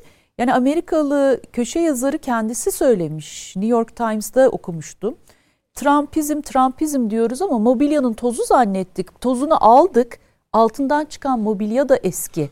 Demek suretiyle Amerika'daki sistemin artık yürümediğini kendileri de kabul ediyorlar. Yani buradan nereye geliyorum? Şimdi bizim içerimizde terör örgütünün adını anmıyorlar. İşte niye e, e, terör örgütünün uzantısı siyasi partiyle pazarlık edilmedi gibi absürt hiç olmayacak artık bu saatten sonra söylenmeyecek laflar söyleniyor. Sosyal medyada e, ki kullanılan dil e, her çevreden böyle düşünen bazı çevrelerden e, dil Türkiye'nin şu andaki konumuna zarar veriyor. Yani bu konuda hepimizin çok dikkat etmesi lazım aslında. Bu konu çok hassas. Hiçbir şekilde tartışmaya açık değil artık. Yani biz Türkiye'de demokrasi olacak diye e, sivil vatandaşlarımızı katleden bir terör örgütüyle müzakere falan yapma aşamalarını çoktan geçtik. Bitti artık o. Yani şu anda geldiğimiz noktada bizim artık sıcak çatışma askeri e, kabiliyetlerimizle bizim e, konsolide etmemiz lazım. Sınır güvenliğimizi, sınırımızda var olan terör örgütlerini ve hep Amerika Amerika konuşuyoruz aslında. Bu terör örgütünü Rusya da destekliyor. İran da zaman zaman destekledi. E, ben İran'ın da çok mutlu olduğunu düşünmüyorum şu anda e, Gara e, Dağı'na yapılan operasyondan. Kandil'deki PKK, Kandil'e bakarsanız eğer İran'la Irak arasındaki sınır bölgesindedir. İran'ın Irak'taki eli düşmektedir. Yani 2020 ocağında Mehdi'nin suikasti Haçlı Şabi'nin lideridir biliyorsunuz. Onun yerine gelen lider bir daha Haçlı Şabi'yi eski haline toparlayamadı. Yani e, biz Sincar operasyonu beklerken Gara operasyonu oldu. E, Sayın Mete Yarar'ın söylediğini dikleri çok kıymetli, e, çok bilgilendim. Kendisine teşekkür ederim.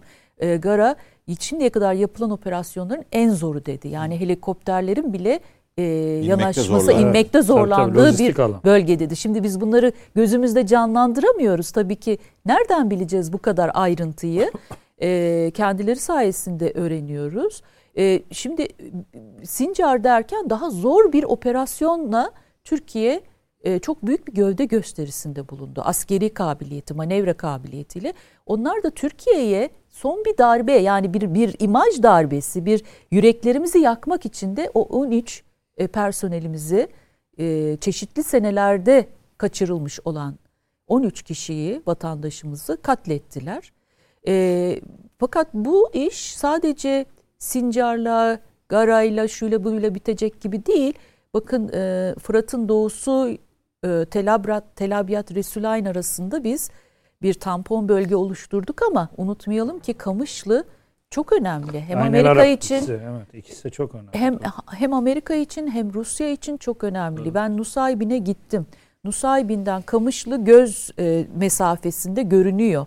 Bir hafta önce gelseydiniz hocam dediler burada PKK paçavrası e, dalgalanıyordu. Şimdi Suriye bayrağı var ama devriye gezen Rus e, e, askeri araçlarıyla Suriye askeri var. O askeri araçlar da dökülüyor dediler. Artık tabii çok bilemiyorum. Orada verilen bilgi fakat e, bizim Nusaybin'e o kadar çok Kamışlı'dan bomba atıldı ki çünkü hava savunma sistemimiz yok. Oradan çok fazla sokakta oynayan çocuklarımız öldü, sivil insanlarımız öldü Nusaybin'de hatırlarsanız. Ve Nusaybin'in karşısındaki Kamışlı şu anda ben tahmin ediyorum Amerika'nın Rusya'nın paylaşamadığı ve buralarda da e, Türkiye için tehlike arz eden bir durum var tahmin ediyorum. E, Güven e, Mete Yarar Bey ve diğer hocamız daha iyi mutlaka bilgi verirler ama e, bizim çok hiçbir ülkenin başa çıkamayacağı kadar bir yük altındayız. E, bu e, belki bir 4 milyon mülteciyi Avrupa'nın o anlı şanlı Almanya gibi ülkeleri bile kaldıramazken biz o kadar mültecinin yükünün üstüne bir de sınırımızdaki bu operasyonları çok başarıyla e, tamamlıyoruz. Ya bu açıdan kendimizle ne kadar övünsek azdır. Bu ben milli mücadele ruhuyla da bağdaştırmak istiyorum. Çok mu konuştum bilmiyorum. E, sürem var mı? Ben hep e, Türk dış politikası birinci dönem derslerinde derim ki ülkenizle çok övünün. Hiçbir ülke hem savaş yürütüp hem de meclisi açık tutmamıştır. Birinci meclisi kastediyorum. 16 Mart 1920'de e, Osmanlı Meclisi mebusanı kapatılmıştır. 23 Nisan 1920'de Ankara'da Türkiye Büyük Millet Meclisi kurulmuştur ve oradaki milletvekilleri de birbirleriyle ihtilaflıdır ama aynı zamanda da sahada düşmanla çarpışırlar. Yani bunu niye söylüyorum? Hani moralimizi bozmamıza gerek yok. Bu kadar aykırı sesler, absürt sesler çıkıyor ama biz bu cumhuriyetimiz bir milli mücadele ruhu üzerine e, kurulmuştur. Bu milli mücadele ruhu şehitlerimizin kanıyla savunduğumuz topraklarımızı kolay kolay ne bölebilirler ne de e, sınırlarımızı bozabilirler. Bunları onlar da biliyor fakat Türkiye gerçekten askeri kabiliyetiyle, savunma teknolojisiyle, farklı coğrafyalarda kurduğu ittifak sistemleriyle e, Karabağ'dan sonra bakın Azerbaycan, Pakistan, Türkiye yakınlaşması var. Amerika bunu çok yakından e, izliyor ve çok rahatsız oluyor. E, bu bir sadece bir örnektir. Bakın Libya'da oyun bozdu. Bu çok önemli. Kıbrıs'ta e, Kıbrıs, Keşmir ve Karabağ üç tane K ile başlayan yine öğrencilerime bunu söylerim. K ile başlayan kronik sorunlardan Karabağ ve Kıbrıs'ı ben e, çözülmüş addediyorum. Çok Türkiye tavrını koydu. Kıbrıs'ta iki devletli e, modelin dışında olmayacak ve Kahramanmaraş e, yerleşimi açıldı. Şimdi bunlar azımsanacak şeyler değil ve Türkiye'nin karşısında yer alan ülkeleri hop oturup hop kalkmasına neden oluyor. Ayasofya ibadeti açılıyor. Biraz dışarıdan bir gözle Türkiye'nin son an, son zamanlardaki atılımlarını anlatmaya çalışıyorum. Bütün bunlar azımsanacak şeyler değil. Bu kadar yüke rağmen, bu kadar kül, e, mülteciler, operasyonlar, IŞİD'in saldırıları, YPG yani katsa yaptırımları tehdidi Amerika sürekli sopa gösteriyor bize. YPG ile sopa gösteriyor, IŞİD'le sopa gösteriyor. Ben IŞİD'in de çok Amerika'nın kontrolünde olmayan bir terör örgütü olduğunu hiç düşünmüyorum açıkçası. Yani Amerika'nın bal gibi de IŞİD'den haberi var ve o terör örgütünü de e, çok güzel piyon olarak kullanıyor diye düşünüyorum. Trump Hillary Clinton'a söylemişti ya siz kurdurdunuz diyor bunu. İşte o yüzden ben diyorum ki Trump aslında çok şeyi ifşa ettiği için e, bizim e, için e, kıymetliydi ve şimdi bakın Trump aslında Amerika'daki sistemi de deprem niteliğinde değişimlere Doğru. uğratıyor. Cumhuriyetçiler ikiye bölünüyorlar. Evet. Yani 5 Şubat'ta yaptıkları toplantı kendi içlerinde toparlanamıyorlar. Bunları ama e, bunlar bir sürecin sonunda gelinen nokta ve bu süreç devam edecek Amerikan iç politikası açısından diyorum. Dolayısıyla biz hiç moralimizi bozmamalıyız. Gerçekten övünmemiz gerekiyor. Özellikle e, ordumuzla, savunma kabiliyetimizle ve e, bölgede parlayan bir ülke olarak ben Türkiye'yi her zaman gördüm ve görüyorum. İş ki İran gibi, Suudi Arabistan gibi, işte Mısır gibi bölgedeki önemli e, ülkelerin Türkiye ile müttefiklik ilişkilerini bir orta yol bularak bir uzlaşma içerisine girmesi. Yani bölgesel nitelikteki e, ittifaklar bundan sonra yani bu muhteşem ittifakları olmayabilir ama sorunları kompartmanlara bölerek biz Mısır'la, İran'la, Suudi Arabistan'la ilişkilerimizi bir rayına oturtabilirsek eğer çünkü e, Amerika sadece Türkiye'ye sopa göstermiyor. Haydut devlet gibi hareket ederek Türkiye'yi tehdit etmiyor. Bir süper güç gibi hareket etmiyor Amerika. Suudi Arabistan'ı da tehdit ediyor. İran'ı da tehdit ediyor bakın. Bugün İsrail Baye'nin yakınlaşması Mısır'ı çok tehdit ediyor. Ee, Mısır'ın Süveyş kanalına paralel su yolu açtılar İsrail ve Birleşik Arap Emirlikleri. Bütün bunların e, geniş tabloya baktığınızda bölgesel önemli ülkeler yani Suudi Arabistan, Mısır, İran bunlar da kendilerini Amerika'nın tehdidi altında Peki. hissediyorlar. Peki hocam. Teşekkürler bu bölüm ben için. Ben bir katkı vermek istiyorum. Kusura bakma Mücahit. Çok kısa hocam. Çok önemli. Burada asıl mesele bence demografik yapının bozulması. Hocama katkı olsun diye söylüyorum. Irak'tan başlayıp, Irak'ın kuzeyinden başlayıp e, Laskiye'ye kadar bu hatta büyük demografik e, yerinden etme yani e, yerleşimlerin dağıtılması meselesi var. Evet. Burada bir tampon bölge oluştu. Buna dikkat çekmek lazım. Kabul edilecek şudur. Yapılması gereken de şudur. Buranın kayıtları var, kuyutları var. 8 milyon insan bu bölgeden e, kovulmuş. Yani PKK ve YPG tarafından kovulmuş bu bölgenin eski sakinlerinin bu bölgeye gelip aynı yerlerine yerleştirilmesi gerekiyor. Bu Türkiye Cumhuriyeti Devleti için asıl beka sorunu budur. Peki. Askeriyeden de daha Bu önemli. Çok evet. önemli bir bilgi. Bak askeri her zaman çünkü bizim devletimiz güçlüdür. Her zaman askeri çözümlerde kazanabilirsiniz. Ama insan yerel unsurları yerine evet, oturtamazsanız daha, o kültürü yerine oturtamazsanız bir daha o yerde tabii, e, güvenlik çok sağlayamazsınız. Doğru, çok doğru. Askeri çözümlerden öte bir şey söyledim. Bunun elbette bizim devletimiz buna çok hassas davranıyor ama neden bu tampon bölge ve geri yerleştirmenin önemli olduğunu belirtmek için söylüyorum. Peki. Bütün bu yaşananlar ortadayken e, biraz bahsetmiştim ama detayını e, izleyicilerimizle paylaşıp senin yorumlarını almakta fayda var. İfade şu. Kimse sebep olduğu kan ve gözyaşını HDP'ye dil uzatarak temizleyemez. 6 milyondan fazla oy aldık. Halkın gerçekleri bilmeye hakkı vardır. Hesap vereceksiniz. Nedir bu gerçekler? Bunların kastettiği? Şimdi bizde bir tabir var hem suçlu hem güçlü diye. E, fakat bu, bunlar bu çok çok kibar bir tabir. Evet. Için. Bunlar suçlu ama aynı zamanda güçsüz. Halk nezdinde bunların geçer akçe olmadığı e, artık gün be gün belli oluyor. Dolayısıyla e, bakın e, tekrar söylüyorum. Bu dil bu dil bu kriminalize edici dil rasyonel bir zemine oturmuyor. Yani tıpkı kullandıkları ne zamanki Türk Silahlı Kuvvetleri bu terör örgütüne operasyon yapıyor. Kullandıkları işte barış kelimesi gibi. Bunların kullandıkları demokrasi kelimesi gibi. Tamamen içi boşaltılmış terimler bunlar. Bunlar sadece bunların kan amacına hizmet eden o noktada e, o noktada PKK'nın önünü açıcı PKK'nın önünü açıcı siyasi faaliyetlerde bulunma bulunma noktasında onu rahatlat, rahatlatma noktasındaki e, beyanlardır bu işte bu bu tür beyanlar. Adeta burada nedir? Hani HDP'nin açıklamasına göre Bizi nedir hedef suçlu olan? gösteriyorsunuz falan diyor yani. suçlu olan Böyle kimdir burada? HDP'nin beyanına göre suçlu olan kimdir? Birisini suçluyor değil mi? Siyasi iktidarı Devlet. suçluyor. Ya e, Devlettir suçlu olan. Şimdi bakın e, orada elleri arkadan bağlanmış bir şekilde katledilmiş. Katli de tarif etmek istemiyorum. Çok alçak bir katl, katildir o. Yani korkak farelerin yapacağı Kalleş. tarzda kalleş bir ka- katliamdır o.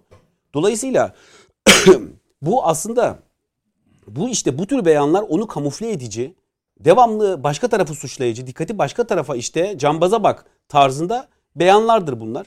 E, yapılacak olan çok belli Serhat Bey. Yani bunda söyleye söyleye dilimizde tüy bitti.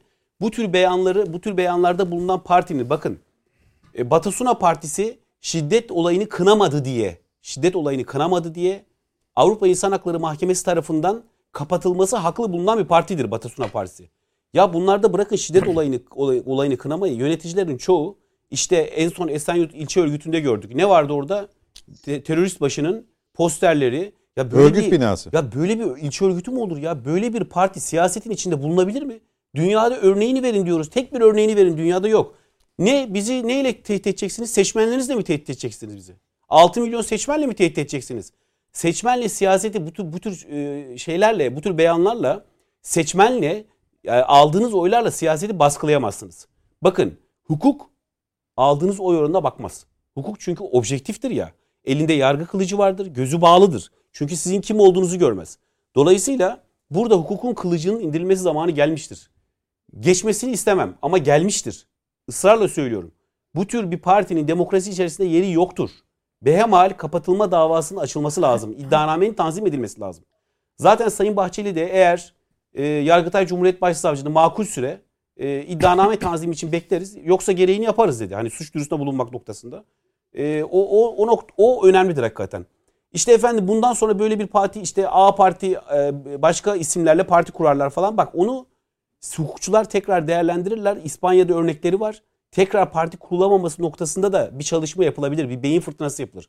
Hukukçular bunu tartışırlar. Bu işler zor işler değil. Bu meseleyi halletmemiz lazım bizim. Bu meseleyle Türk demokrasinin yürümesi zordur, çok zordur. Yüksek ateşli hasta gibi.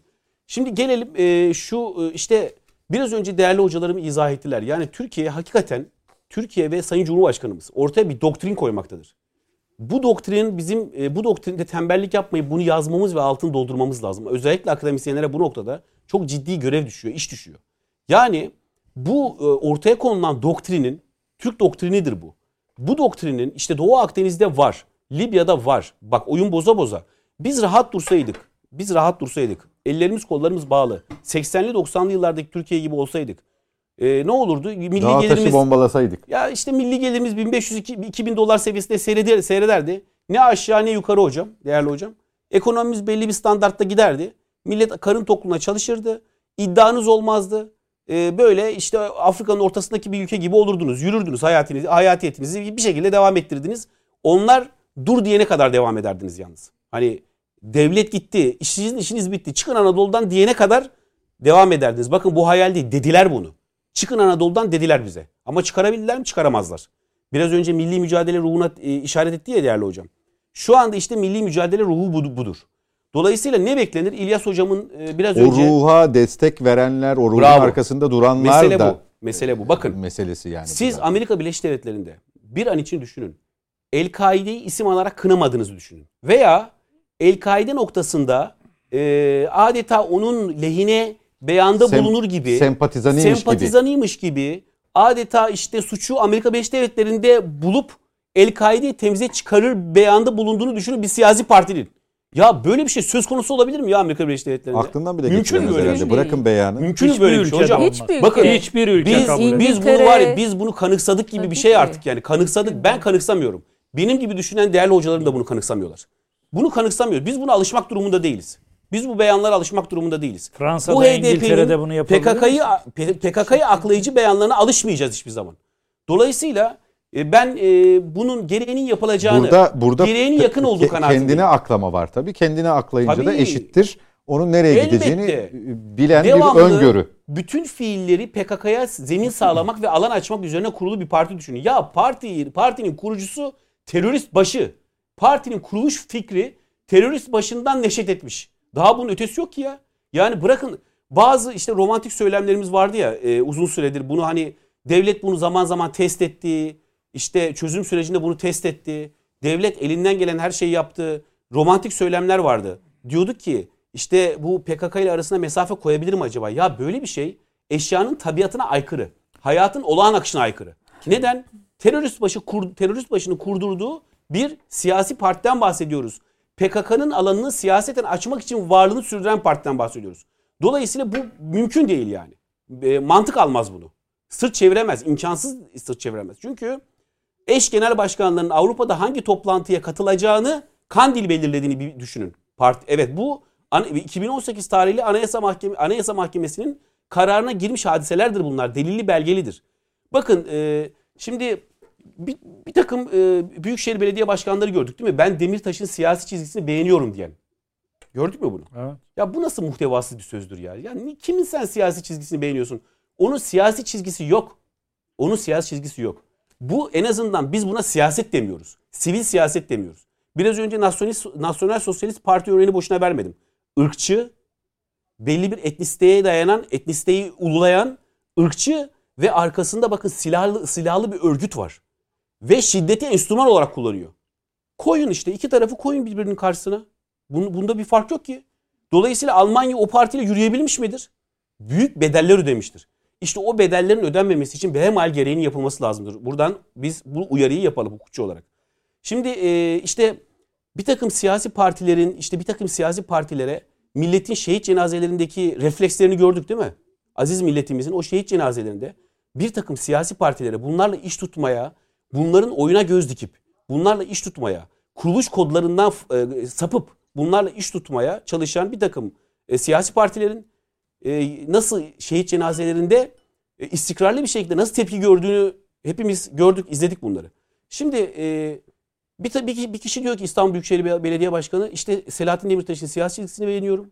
E, bir İstanbul İl Başkanı da diyor ki Sakine Cansız'ı işte e, sempatik hale getiriyor yani. Sa Sakine Cansız'a selam olsun gibilerinden e, beyanlarda bulunuyor. Böyle bir şey söz konusu olabilir mi? Ya mesela biz buna demokrasi mi demek durumundayız şu anda? Yani bu bu e, özgür fikir açıklaması mıdır? Bu irade beyanı mıdır bu? Terör örgütü mensuplarını ululamak. Ben şunu soruyorum bakın. İstanbul Barosu değil mi? Koskoca kur, kurum. Hani evet. savunuyorduk ya İstanbul Barosu'nu. İşte müstakil barolar olmasın. İstanbul Barosu yeter. E, siyasallaşır yoksa barolar diyorduk. Ya 13 tane e, vatandaşımız şehit edilmiş. Ey İstanbul Barosu neredesin ya? STK'lardan bahsediyoruz ya. Evet evet. Neredesin? Meslek kuruluşusun, teşekkürlüsün. Hatta bunlar Neredesin? biliyorsunuz devletin yar, biliyorsunuz, tek beyanın var mı? Kanuni meslek kuruluşları Tek bunlar. beyanı tabii. Cumhuriyeti, Anayasaya göre kurulmuş tabii, meslek teşekkürleri. 961. Tek beyanın var mı bu konuyla tabii, alakalı? Tek beyanın yok. Niye yok tek beyanın? Tabipler e Birliği. O, o peki Birliği. hocam bak Serhat Bey o e, bir e, kendini açlığa mahkum edip ölen e, bir örgüt mensubu şahısın posterini biz baroda gördük mü İstanbul Barosu'nda gördük değil mi bunu posterini kocaman posterini. E şimdi burada 13 tane sivil vatandaşımız silahsızken katledilmiş. Hem de e, rezil, insanlık dışı bir şekilde katledilmiş. Neredesin? Baktım şimdi şeyine Twitter'ına. Baktım. Profiline baktım. Tek beyan yok ya. Böyle bir şey olabilir mi? Kabul edilir mi böyle bir şey? Biz bunu niye alışmak durumundayız? Biz alışmayacağız buna. Alışmayacağız. Evet, Boğaziçi eylemi bakın, olsa önde giderler. Bakın Cumhuriyetçiler çok kısa bir şey daha ekleyeyim. Cumhuriyetçilerin e, eften püften sebeplerle Irak'a müdahalesinde o demokrat dediğimiz sanatçılar ne yaptı biliyor musun? Cumhuriyetçilerden nefret ederler ha. Geldiler o eften püften hadisede bile Amerika'nın ulusal çıkarları söz konusu olduğu için geldiler İncirlik'te askerlerini ziyaret ettiler. O Tom Cruise falan dediğimiz insanlar yani demokrattırlar bunlar. Geldiler ziyaret ettiler. E bizim soruyorum şimdi. Bizim sanatçılarımız nerede? Niye ses çıkartmıyorlar? Niye ses çıkartmıyorsunuz? Ya biz niye terör örgütüne PKK diyen diyemeyen diye ayrıldık ya? Ne ara ayrıldık ya da? Yani biz bunu ilk defa yaşamıyoruz ki. Hocam değindi. Yani 40 bin şehidimiz var. Ee, yıllardır bu terör belasıyla mücadele ediyoruz. Ne oldu yani hani bu son dönemde ne oldu da ki hendek olaylarıdır bunun evet. başlangıcı. Evet. Katil devlet söyleminin geliştirilmesi. Asker söyleminin geliştirilmesi. Hayır o sanatçılar şeyde e, televizyonlarda program yapıyor. Demirtaş serbest kalsın diye. Bizim sanatçıların. Maalesef. Bunlar bizim canımız. Bizim kültür hayatımızı temsil ediyor. Bizden para kazanıyorlar. Bi- Biliyor musunuz estetik bir milletin Tabii da hayatıdır. işte İç sonra da dünyasıdır Bey'in yani. söylediği gibi münhasır siyasi çizgi, o çizginin beğenilmesi, ondan hoşlanılması gibi bir Yani sanatçı Durum- denilen şey nedir ya? Milletin özüdür, kendisidir, hayatıdır, her Doğru. şeyidir, sevincidir, yasıdır, tasasıdır. Bu sanatçı bugün de benim tarafımda olmayıp bu milletin tarafında o. Ne zaman olacak yani? Hani yasımız nerede? Ne, nereden nereden bileceğiz biz yani? Niye çıkıp konuşmuyorlar? Ben sadece sanatçıya demiyorum. Kendim önce kendime söylüyorum. Yani biz akademisyeniz. Çıkıp tavır neden neden E, koymayız? hocam Melih Bulu'nun atanmasında 40 kişi e, duvar gibi durarak öğretim görevlileri durarak eylem yapmayı biliyorlar. Evet. 13 tane vatandaşımız katledildi ya. Daha daha alt seviyede bir olay mı bu yani? Bir düşünsünler ya mantık. Evet. Ey Osman Kavala'nın eşi. Daha alt seviyede bu, bu, bu olay mı bu? 13 tane vatandaş katledildi. Kınasana 13 tane vatandaş katledildi diye. Kınasana bir. Kınadığını görelim ya. 13 tane silahsız vatandaşımız elleri arkada bağlanarak mağarada katledildi. Bunun bir an için senin yakının olduğunu düşün senin. Kınasana bunu. Yok. Ama bakın Türkiye Cumhuriyeti Devleti'nin bunlara hiç ihtiyacı yok. Niye ihtiyacı yok biliyor musunuz? Bakın bu kınamalara da ihtiyacı yok. Türkiye Cumhuriyeti Devleti şu anda milletiyle böyle etle tırnak gibi. TSK milletiyle etle tırnak gibi. Ben inanıyorum ki bakın Aynel Arap son derece stratejik bir yerdir. Son derece. Hani e, ateş olup yağacağız ya. Ben e, Aynel Arap'ın tekrar son derece ehemmiyetli e, moral noktası olduğunu burada vurgulamak istiyorum. Aynel Arap önemlidir. Peki. Ee, Skype bağlantılarımız hava e, hava şartları da hava muhalefeti de malum. Koptu zannediyorum iki bağlantıda Esat Hocam da Mete Yarar da. Biz bu bölümü bu- şekilde tamamlayacağız gibi duruyor. Ee, bir de Mücahit Birinci e, yani ortaya da e, sormuş olayım. Senin e, söylediğinden hareketle. Şimdi sanatçı e, işte söylemleriyle e, attığı tweetle, paylaşımlarla topluma örnek olması gereken bir profil. Çünkü milyonlarca insan onları takip ediyor. takip Çok ediyor ama Evet. yani dün bakıyorsunuz işte hashtaglere PKK terör örgütüdür e, diyen ve diyemeyen olarak böyle bir ayrım sonra da kutuplaşmadan dem vurmak. Yani mesela Osman Öcalan mevzu yani katliam haberi gelmiş pazar günü herkes evinde e, bir bakıyorsunuz işte bunlar 6 yıldır e, terör örgütünün elinde kılınızı kıpırdatmadınız. Osman Öcalan'ı bu esnada seçim uğruna TRT'ye çıkardınız. E, çıkarmasaydınız bu olay olmazdı gibisinden. Yani nereye koyacağınızı bilemediğiniz yani e, aklınızın almadığı bir noktaya getiriyorlar. Hocam Ve tane evet. ve yani Osman Öcalan diye başlayan tweetler çok kısa süre içerisinde milyonlar Evet, seviyesine evet, evet. geliyor. Bakın Yani orada hep konuşuyoruz çok özür dilerim. Yani do- yanlış bir şey paylaşılıyor. Hadi bunun üzerinden kendi kendilerine propaganda yapıyorlar diyelim. Yalan bir bilgi paylaşılıyor. Beğeni ve retweet sayısı çok sınırlı. e, Çok çok fazla. Doğrusu paylaşılıyor. Teyit org tarafından kamuoyuna yansıtılıyor. 3-5 tane alıcısı var. evet. Ya Şimdi bu nasıl bir propagandadır? şu bu mesele- nasıl bir provokasyon? Şu mesele önemli bakın. Şimdi e, bunlar tek elden yönetilen hadiselerdir. İlk önce onu söyleyeyim. Özellikle Twitter'da, sosyal medyada tek elden yönetilen hadiselerdir. Bunlar böyle rastlantısal değil. Osman Öcalan ve Megri Megri tırnak içinde söylüyorum. Bak iki tane hadise vardır. PKK'yı kınamamak için, PKK'yı kınamamak için Şivan Perver. İki de tabii. Bir Şivan Perver'i söylerler. Bir de Osman Öcalan'ı söylerler. Ya bize sorarsan elbette o konuda fikirlerimiz vardır yani. Nettir ben yani. hiçbir şekilde Aynen, Osman. Öcalan'mış bilmem neymiş. Bence. Ben tanımam bunları Evet. kardeşim bak. Ben Ben, de milletimin düşünürüm bu konuda. milletimin, devletimin tarafında dururum. Tamam. Ya sen şimdi bu kadar bak 13 tane vatandaşımız katledilmiş. PKK'yı kınamamak için ortaya sürdüğün donelere bak, enstrümanlara bak. Ya o hassasiyetleri de yok ya. O hassasiyetleri de yok size söyleyeyim ya. Öyle bir hassasiyetleri de yok. Sadece PKK'yı kınamamak için, dolanmak için, o taraftan dolanmak için e, tek elden bunlar e, bot hesaplarla piyasaya sürülmüş hadiselerdir. Kurnaz hadiselerdir bunlar. İşte beğenileri de bot hesaplarla yüksek gözüküyor. Şimdi mesele Ee, şudur e, Mücahitciğim. Türkiye Cumhuriyeti Devleti'nin bekası, milletin bizi geleceği mevzuysa siyaset konuşulmaz. Geçmişte o yapıldı bu yapıldı hiçbiri bizi ilgilendirmez. 83 milyon şu an şu hadisede 83 milyon aynı şekilde yürekleri çarpmalı. Yok Osman Öcalan şöyle yapmış, yok öbürü HDP böyle yapmış, öbürü bilmem ne yapmış. Bir kimse amalarla başlıyorsa bu hadisede ama şu var ama şu yoksa bu millete inanmıyor, bu devlete inanmıyor. Burada vatandaş olmanın o ulvi güzelliğini ve şerefini taşımıyor demektir. Aması yok bu işin artık kardeşim. Geçti bu işler yani. Hala geçmişe göre hüküm süremezsiniz. Orada şartlar öyle gerektirmiş, yanlış yapılmış. Ben de senin gibi düşünüyorum. Beni ilgilendirmez. Ben açılıma da karşıydım zaten. Ama sadece ben. Ama devletin bir proje sunmuş. Hani devlet yaptığı için sonunu görmek istedik. İtiraz ettik ama sonunu görmek istedik. E yapılanın ne hale getirdiğini gördük. Ama devletimiz yeni bir projeye girmiş. Bekasını ta misak-ı milli sınırlar içinde tutmaya çalışmış. Tampon bölge oluşturmuş. Askerimiz artık seferde. Seferde asker varken her şey haramdır. Millet olmanın gereğini yapacaksınız. Hocam az önce söyledi. Milli mücadeleyi anlatırken bizde herkes aynı fikirde değildi. Sosyalistler vardı. Milliyetçiler var, Türkçüler vardı, Osmanlıcılar vardı. Farklı farklı gruplar. Yeşil Ordu, hilafet, Halkın hilafet, Zümresi. Hilafet, hilafeti hilafet savunanlar vardı. vardı. Ama beka ama devlet meselesi olunca hepsi mecliste. Hepsi beraber. Hepsi, hepsi mecliste birleştiler ve Türkiye Cumhuriyeti Devleti'nin ve bizler için bakın bizler için biliyor musunuz? Türk milletinin üçte ikisi şehit oldu. 1912'den Doğru. 1918 ve 24'e kadar köylerimizde sadece eli olmayanlar, ayağı olmayanlar ve Tabii. çocuklar kaldı.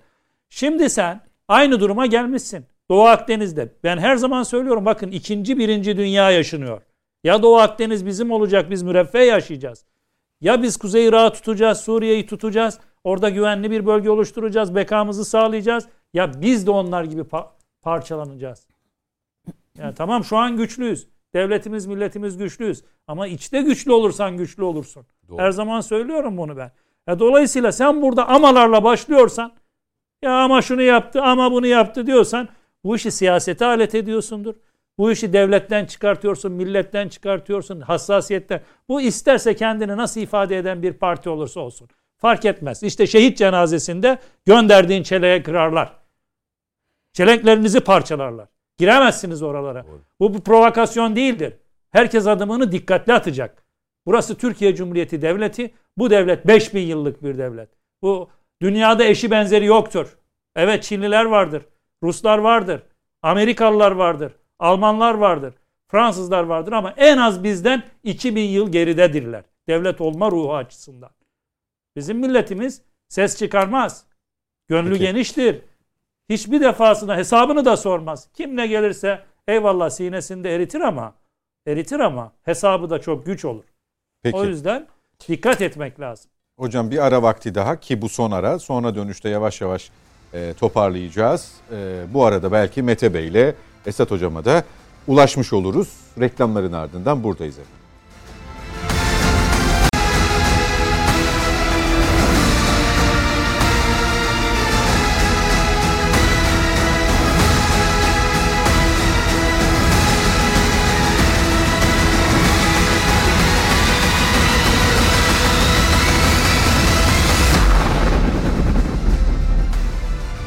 Net Bakış'ta son bölüme girdik efendim. Yavaş yavaş toparlayacağız. Ee, Skype bağlantılarımızda bir problem yaşamıştık. Zannediyorum Esat Hocam şu an hazır. Duyabiliyor musunuz hocam? Ben duyuyorum sizi. Görüntü yok galiba. E, görüntü Olsun var. hocam duymamız daha önemli. Şimdi yansıtırız e, ekrana arkadaşlarım verecekler. Siz duyuyor musunuz benim? E, duyuyorsunuz yani. Duyuyorum bir problem yok. Hocam şimdi e, son bölümde konuşulanları belki bağlantı kopukluğu nedeniyle çok duyamadınız, şahit olamadınız ama şunu sormak yo, yo, istiyorum. Takip ettim. Takip ettim. Şunu sormak istiyorum. Ee, ilk bölümde de konuşmuştuk ya Amerika'nın şerhli şartlı kınaması. Şimdi evet. bir e, resmin ortaya çıkması mı beklendi? Hani bu son telefon görüşmesinde de e, anladığımız, gördüğümüz, göremeyeceğim mi Esat Hoca'yı arkadaşlar? Peki. E, ilkten böyle bir hani bu bu, bu katliam eğer e, PKK tarafından gerçekleştirildiyse e, bunu kınıyoruz. Sonrasında işte PKK bir eylem gerçekleştirmiştir, bir terör eylemi gerçekleştirmiştir. Taziyelerimizi iletiyoruz e, görüşmesi. Neyi beklediler? Bu arada ne oldu? Yani e, hani biz Amerika deyince böyle farklı sesler işte Pentagon tarafı, Şahin Kanat falan gibi durumlara da alışkınız ama bu olay özelinde e, bir şey beklenmiş gibi. Sizin bir e, varsayımınız, öngörünüz var mı?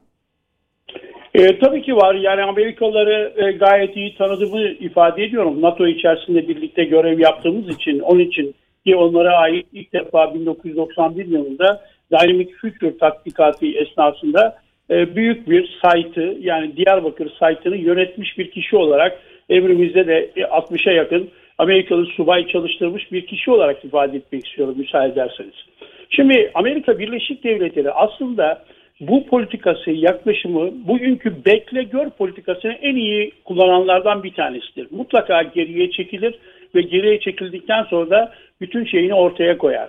Ee, şunu söylemeye çalışıyorum. Yani Amerikalılar bir kere oradan bu tarafa gelelim. E, Chomsky'nin e, bugünlerde e, çok güzel bir sözü var. E, biliyorsunuz bu e, aykırı bir entelektüel olarak MIT dil hocası olan Chomsky, Chomsky e, gerçekten Amerika Birleşik Devletleri'ne karşı bir muhalefet yapar. Çok güzel bir laf söyledi bugünlerde. Dedi ki bugün e, cumhuriyetçilere seçimi kaybettiğini anlatamadığımız gibi maalesef demokratlara ki onlar entelektüel diye ifade ederler kendilerini entelektüellere ki demokrattır efendim Amerika Birleşik Devletleri'nin terörist bir devlet olduğunu anlatamazsınız dedi. Bakın tam da bu. Tam da bu. Bakın bugün e, işte yapılan bir sürü e, çalışmalar var, anketler var. Anket sonuçlarına bakıyoruz ki çirkin Amerikalı imajı halkımıza öylesine işlemiş ki yüzde üçlere düştü Amerika'ya güvensizlik üzerine. Amerika aslında Türkiye ile bir güven e, inşa etmesi lazım gelirken maalesef bunu özellikle ve önemli söylüyorum e, bir e, güvensizlik inşa etti. Hatırlarsınız daha e, e, Blinken yani e, Dışişleri Bakanı bakın bu o günden beri bekliyor. Seçilmiş e, başkan ofisinden bize seslenmişti. Bütün şeyleri ortaya koyarak. Ne demişti? Bakın çok önemli bir şey söyledi. Sözde stratejik müttefik ve Türkiye ile çok işimiz olacak. Türkiye kendisini ispat etmek zorundadır. Bakın daha durun. Dışı dün bir, bakın tekrar söylüyorum. Ofis teşekkür etmeden. E, hatırlayacaksınız bir tek İbrahim Kalın'la yine güvenlik danışmanın bir telefon görüşmesi oldu. Onun dışında e, biraz evvel değerli hocalarımız ifade ettiler. Devamlı bize bir sopa gösterilen bir mantalite egemen olduğunu söyleyebiliriz. Şimdi e, bakıyorsunuz öteki yandan savunma bakın. Lloyd Austin. E, Lloyd Austin e, burada 2016 yılında biliyorsunuz yine e, e Amerika'da e, 7 sene efendim askeri görevden veya me memuriyet görevinden e, ayrıldıktan sonra 7 sene emekli olmanız lazım. E, ondan sonra başkan atadıktan sonra tekrar e, senatonun önüne gitmezsiniz. Ama gitti senatonun önüne 2'ye 93 ve ilk e, ilk e, e, Afrik, African American diyeceğim de yani e, siyah bir e, e, Milson Bakanı Pentagon'un başına geldi. Ama bu adamın çok önemli bir özelliği vardı. Özellikle bu bölgedeki bütün bu politikaları CENTCOM komutanıydı. CENTCOM çok önemliydi. Acımasız bir şekilde Türkiye'nin başına çorap ören adam bu. Biliyorsunuz dünyayı 6 tane bölge komutanlığı yönetiyor. Bu CENTCOM komutanlığı çok önemli. Yani gelen e, danışmanlar e, Obama'nın Obama yönetiminde başkan yardımcılığının ötesinde 29 yaşından beri devletin içinde olan Sayın Biden e, yani Türkiye'ye karşı Türkiye'ye karşı efendim bizim o başka şekilde bekleyeceğimiz şekilde bir politika üretmesi mümkün değil. Biraz evvel hocalarıma şu, şu konuda katılıyorum. Aslında bu olayda bir başka açıdan evet bir kriz yönetimi gibi ifade edeceğim herkes etekleri, eteklerindeki taşları dökmüştür. Biz biliyoruz karşımızda nelerle karşılaşacağız. Bakın oradan geliyorsunuz komplocu ve e, bugün yazdığım bir yazımda bunu çok önemli ifade ettim. E, komplocu ve kolpocu. Nedir komplocuyu biliyorsunuz. Yani e, sevgili e, Cüneyt e, Bey'in çok güzel e, gazeteci biliyorsunuz e, çok güzel bir lafı var. Ey Mitsotakis diye. Arkasına Amerika Birleşik Devletleri'nin dışında Avrupa'da Avrupa Birliği'ni diğer ülkeleri almadan Türkiye'ye sahte kahramanlık gösterisi yaparak meydan okuyor. Bakın Mitsotakis'in kolpocu görüntüsünü biliyoruz. Komplo komplo inanılamayacaklarsa tabii zamanımız yok. Konuşacağımız, konuşacağımız konular olmadığı için bunları yapan bir e, mantalitinin egemen olduğunu görüyoruz. Öte yandan bakın biraz evvel özellikle Aynül Arap bölgesi e, değerli dostlarımı kutlarım. E, bu Kobani Mobali diye e, bir takım televizyon programlarında ifade ediliyor. Tabii ki burası Aynül Arap bölgesi. Ama Aynül Arap bölgesindeki Suriye PKK'sı ve sonra ismini değiştire işte YPG, YPD falan bunları söylemeyeceğim. Suriye PKK'sı efendim Şam yönetimiyle anlaştı. Ve burada Şam yönetimiyle anlaşmasında anlaşmasında en önemli husus bu, bu çok önemli bir diyorum ve özel yönetim statüsüne geldi. Biraz evvel hocam Nusaybin'e gittiğini ifade etti. Ben e, biliyorsunuz karşı tarafta e, yani Suriye'de Şam'da askeri ateşelik görevinde bulundum. Uzun bir zamanda bulundum. Yani oranın mantalitesini e, bilirim. Yani Nusaybin'e bu taraftan bakmak bir de içinde yaşamak çok farklı bir olaydır. Şimdi şunu söylemeye çalışıyorum. Ve de İran'dan bir ses yükseldi. İran da diyor ki yani siz adres göstererek efendim Suriye yönetimiyle mutlaka mutlaka bu işleri yani e, Türkiye'nin meselesi de bu zaten. Yani gerek Suriye'de gerek Irak'ta e, toprak bütünlüğü ve otoritenin tekrar hakim olması. Bunu söylüyor. Bakın Bugün bazı televizyon programlarında bölgeyi bilen bilmeyen konuştuğunuz siz e, e, e, çok da güzel söylüyorsunuz Serhat Bey. E, şimdi üç tane Tugay'ı getirdiler. Haçlı Şabi. Nereye yerleştirirler? Sincar bölgesine. Öyle bir şekilde ortaya koyuyorlar ki efendim Sincar bölgesindeki Haçlı Şabi kuvvetleri Türkiye'nin yapacağı bir operasyona karşı önlem. Bu kesinlikle yanlıştır. Türkiye'de Türkiye'de e, Türkiye Cumhuriyeti'ni efendim yalnızlaştırmak için yapılacak en önemli şeydir. Şunu söylemek istiyorum. Askerlikte çok önemli. Alanı daraltmanız lazım. Her şeyi görüşmeniz lazım. Tahran yönetimiyle de görüşmeniz lazım. Eğer siz Kandil'e bir harekat yapmayı planlıyorsanız mutlaka gidip Tahran yönetimiyle görüşmeniz lazım. Bağdat yönetimiyle görüşmeniz lazım. Nasıl ki efendim Irak'la bir dostluk sistematiği kurduysak Suriye'de de bu işi yapmamız lazım. Çünkü Türkiye'nin ortaya koymuş olduğu politika gerek Suriye için gerek Irak için e, toprak bütünlüğü. Yani bunu önemli ifade ediyor. Tabii ki o tampon bölge, güvenli bölge, güvenlikli bölge tabii benim çok e, tespit ettiğim e, ve uluslararası jargonda kullandığımız güvenlikli bölge. Bunları tartışırız. Güvenli bölge nedir? efendim buffer zone nedir? Hem İngilizcesini hem uluslararası e, platformdaki jargonuyla tartışırız. Bu güvenlik bölgenin 70 kilometre değildir. Arkadaşlardan birisi söyledi 32 kilometredir. Bunu Türkiye'nin ortaya koymuş olduğu huduttan itibaren 32 kilometredir. Zaten Garo'ya yaptığımız harekatta kuş ucusu 32 kilometredir. Yani Türkiye baştan itibaren koymuş olduğu e, o e, sözcüğün arkasında durmaktadır. Bu çok önemlidir. Yani şunu önemli çizmek istiyorum. Bilmiyorum herhalde programınız e, zamanımız var. Evet e, biraz özetlersek yavaş yavaş hocam. Tabii ki. E, en son olarak şunu söylemek istiyorum. E, Türkiye Hendek Harekatı'ndan bu yana birçok başarılar ortaya koymuş. Biraz evvel Mücahit kardeşimin çok güzel bir şekilde ifade ettiği gibi bu yapılan harekatı ki ben biraz evvel ortaya koydum. Özellikle Bakın arkadaşlar tekrar ifade etmek istiyorum. O bölgelerde görev yapmış bir kişi olarak söylüyorum. Ben oradaki gördüğüm soğuğu için o yıllarda çok bir darbe mesai haline gelen bir laf söylemiştim. Dedim ki yani o soğuğu hissetmek inanılmaz bir şeydir. Ey büyük Allah'ım ilk insanların neden ateşe taptıklarını şimdi anlıyorum demiştim. Bakın tekraren ifade etmek istiyorum öylesine bir soğukta efendim Hendek Harekatı'ndan bu yana Türk Silahlı Kuvvetleri canı dişi pahasına Hendek Harekatı'nda 750 tane pırıl pırıl insanımız kaybedilmiştir. Çok büyük, önemli bir harekattır. Tek tek bütün harekatların konseptlerini ortaya koymayacağım. Bu harekatı başarısız diye, başarısızlık olarak ortaya koymak artık e, e, terbiyemi bozmak istemiyorum ama yani o terbiye sınırları içerisinde söylenebilecek en son söz olmalıdır. E, iyi ki varlar, iyi ki e, biz onlara güveniyoruz. İyi ki onlar Türk milletinin namus ve şey üzerlerine üniforma olarak giriyorlar. Bu kadarla yetineyim efendim. E, Peki. Teşekkür ediyorum. Peki bağlantımız da çok sağlıklı değil. Ee, teşekkür etmiş olalım. Ee, yine ilk bölümde e, ziyadesiyle istifade etmiş olduk hocam sizden.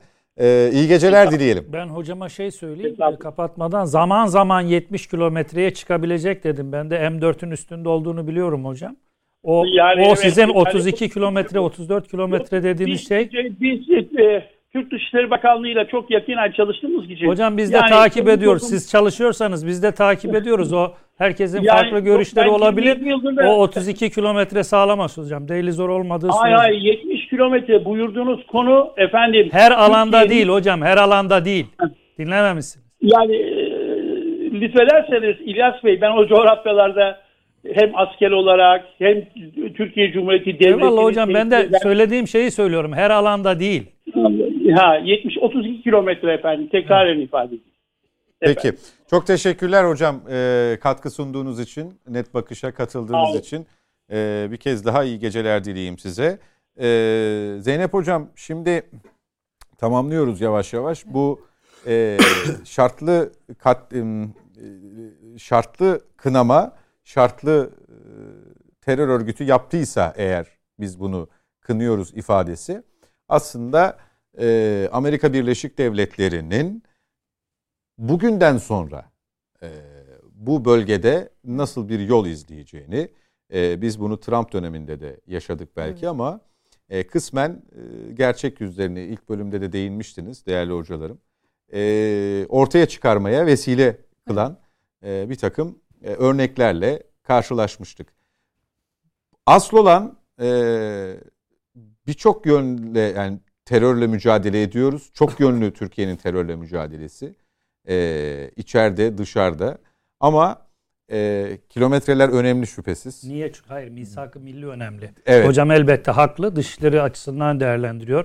Resmi görev yaptığı için ben tarihçiyim. O benim özelliğimi bilmiyor. Bizim orada sınırlarımız misak-ı milli, güvenlik sınırlarımız. Biz elbette her devletin sınırlarını kendi sınırlarımız gibi biliriz ama tarihsel haklarımızı da biliriz. İkincisi orada devlet filan kalmamıştır. Ne Irak ne Suriye.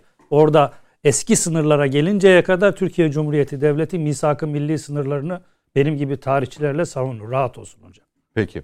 Hocam e, tamamlayarak şunu sormuş olayım. E, işte son zamanları göz önünde bulundurursak Azerbaycan'a e, topraklarının Evet. e, uzunca bir süre sonra e, Azerbaycan'ın topraklarını İşgal geri edilmiş alması, işgal edilen topraklarını geri alması, e, Türkiye'nin Türkiye'nin desteğini arkasında kuvvetlice hissetmesi, e, zannediyorum e, bölge üzerinde yani buna e, Rusya da dahil olmak üzere e, düşünülen, tasarlanan planları bozdu. Şimdi Türkiye'nin gücünün farkındalar, neler yapabileceğini görüyorlar. Gara operasyonu biz e, dediğim gibi yani böyle masa başında konuşulacak e, böyle sıradan bir e, operasyon, bir harekat, bir özel kuvvet indirme organizasyonu değil. E, maalesef ve maalesef bir kez daha e, şehitlerimize rahmet dileyelim. Amin. Ateş düştüğü yeri Amin. yakıyor. Ailelerine e, sabrı Sabır cemil dileyelim. niyaz edelim. Amin. Şunu sormak istiyorum. Yarın için Evet. işimiz daha da zor gibi gözüküyor. Ama bu mücadele azmi ve kararlılığı sürdükçe zannediyorum o masa başında e, bir takım plan yapanlar içerideki işbirlikçileriyle birlikte hüsrana uğramak durumunda. Öyle mi? Ee, şöyle söyleyeyim aslında biz 40 yıldır bu PKK belasıyla savaşıyoruz. Askeri yollarla e, mücadele ediyoruz. Zaten bizim genlerimizde e, askerlik var. Dolayısıyla Türkiye ordusu gibi güçlü bir ordu ve sürekli dinamik kalma zorunda olan bir ordu var mı bilmiyorum. E, o yüzden ben Mete Yarar'ın verdiği bilgi çok önemli e, dedim. Yani bu son operasyonu belki dünyada kaç tane ülke yapabilir bilemiyorum. Yani o mağaraya ulaşılmaz yere bu operasyonun yapılması ve oradaki kahramanlarımızın destan yazması. Yani bunu ben bir abartı olarak söylemiyorum. Gerçekten bir destan. Şimdi bunu niye söylüyorum? Çünkü mesela Körfez çalışıyorum. Suudi Arabistan yanı başında Yemen'e 2015 Mart'ında bir müdahale etti. Oraya bat, battı gitti. Ağzına yüzüne bulaştırdı. Birleşik Arap Emirlikleri ile savaşmak zorunda kaldı. Yemen'de Amerika kendisine yardım edecek, orayı e, kontrol edebileceğini zannetti, yapamadı. Şimdi İran'a bakıyoruz. İran'ın o kadar övündüğü Quds Force dedik, Kudüs savaşçıları. Onların bile e, Suriye'de, farklı coğrafyalarda kan kaybettiğini görüyoruz. Yani Türkiye'nin ordusu gibi dinamik, savaşma gücünü her daim dinamik tutan, diri işte tutan. evet diri tutan ve Gara operasyonu gibi operasyon yapabilecek dünyada e, çok fazla bir ülke olduğunu düşünmüyorum. Bakın teknolojisi olabilir, savunma teknolojisi çok olabilir Amerika'nın. E, her türlü donanımı olabilir ama bizim insan unsurumuz çok önemli. Yani biz orada çocuklarımızın kanı akıyor ve bu hepimizi çok derinden üzüyor. Biz şehit veriyoruz. Topraklarımızı evet, savunuyoruz. Milli Savunma Bakanlığı Amerikan Büyükelçisi'nin Gara'daki katliamdan PKK'yı sorumlu tuttuklarını teyit etti ki Dışişleri Bakanlığı'nın görüşmesinde de bu yansımıştı. E, Büyükelçi David Satterfield e, taziyelerini iletmiş oldu. E, PKK yani bu katliamdan PKK sorumludur e, diye de e, teyit etmiş oldu. Şimdi bu taziyenin bende hiçbir karşılığı yok.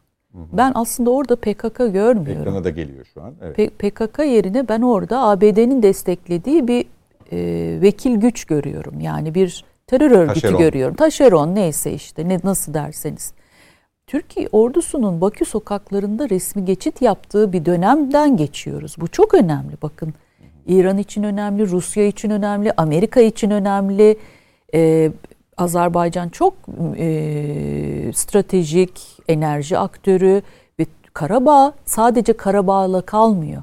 Türkiye'nin gücünü de gösterdiği, müttefiklik ilişkisinin ne kadar güçlü olduğunu gösterdiği bir e, vesile oldu bu Karabağ'daki işgal edilmiş toprakların geri alınması. Yani bunları niye söylüyorum?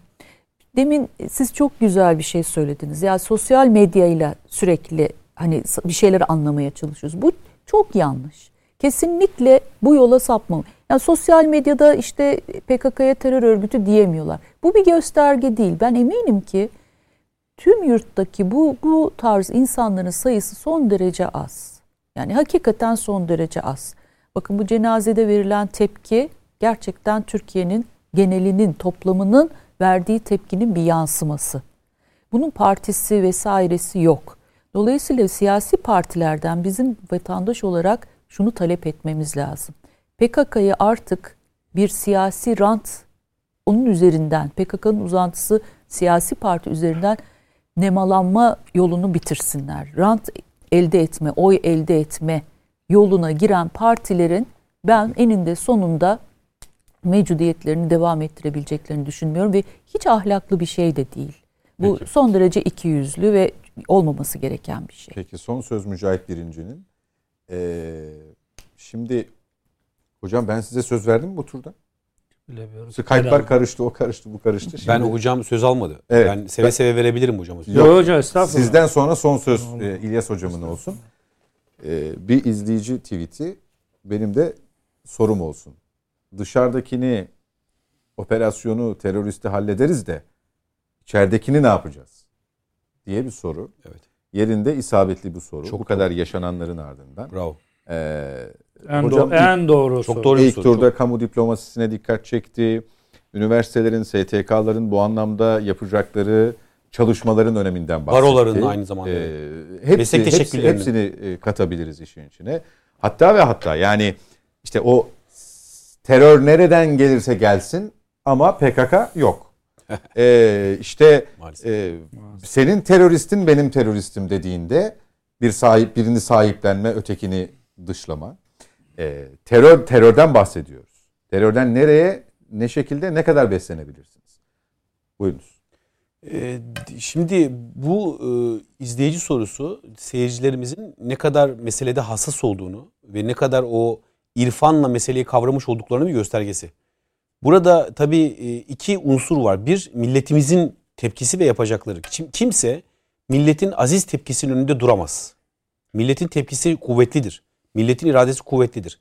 Dolayısıyla milletimiz bu tepkiyi e, bütün iletişim araçlarıyla e, gerekirse gerekirse örgütlenerek gösteriyle gerekirse sosyal medyada gerekirse bizim gibi kamuoyu önünde olan insanlar vasıtasıyla televizyonlarda dile getirecekler getiriyorlar milletimiz.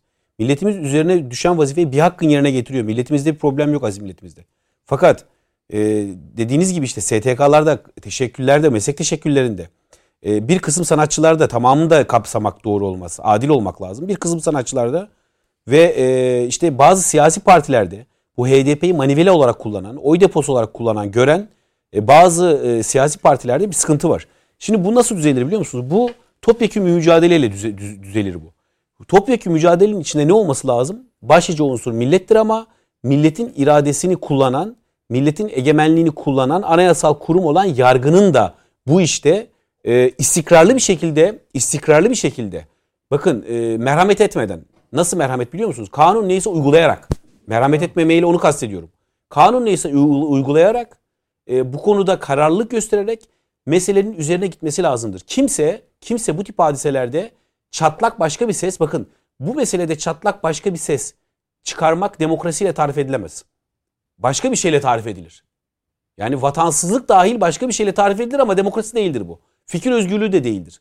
Nasıl e, nasıl ülkelerde e, dünyadaki diğer ülkelerde bu hadiselerde e, özellikle işte STK'lar, üniversiteler, vatandaş hep bir ağızdan tek ses çıkarıyorsa bu terör örgütüne karşı Charlie Hebdo'yu düşünün ya. Charlie Hebdo ne yapmıştı?